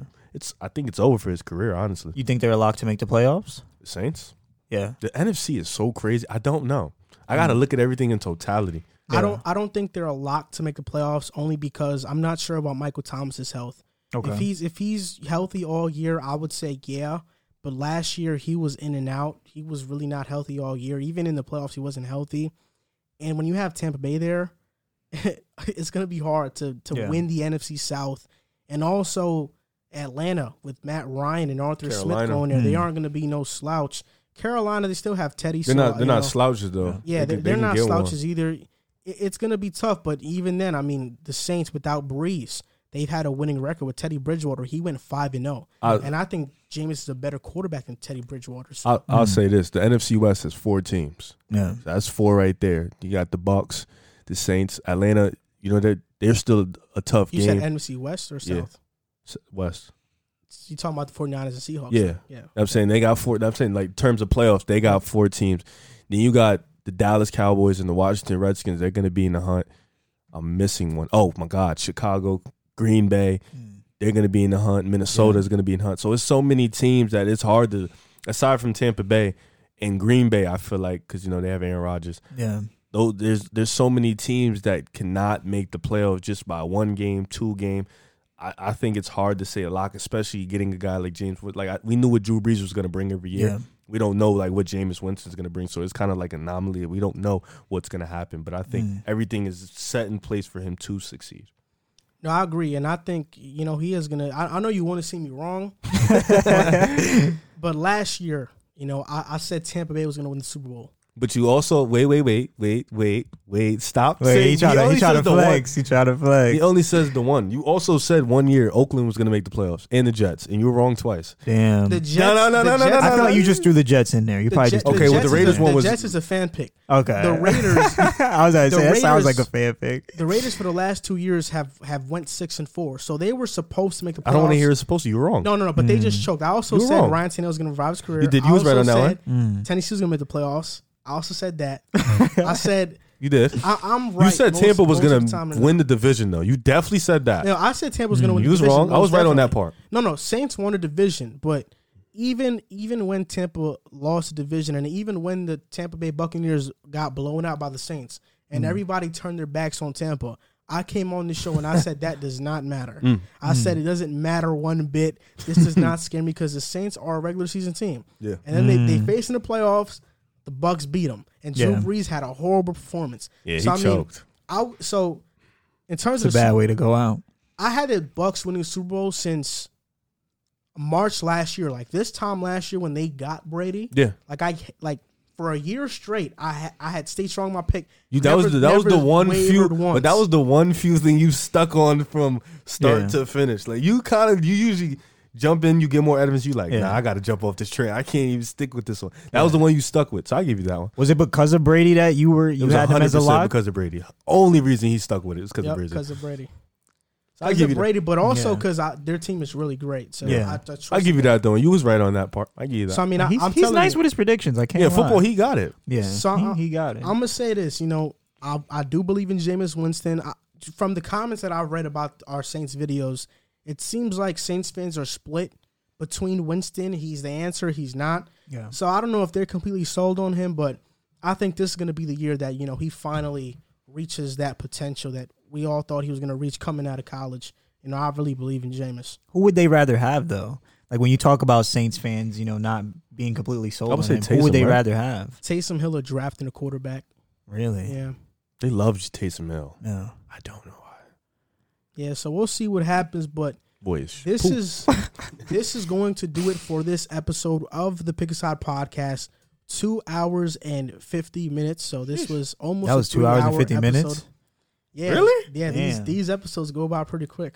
Not gonna lie. Sheesh. They go by pretty quick. We we wasn't in there for two hours and fifty. minutes. That's The NBA trade de- trade deadline topic took uh, like forty minutes. Just a Didn't feel like it. not at all. Yeah, it took forty Three minutes hours, just bro. alone. Damn.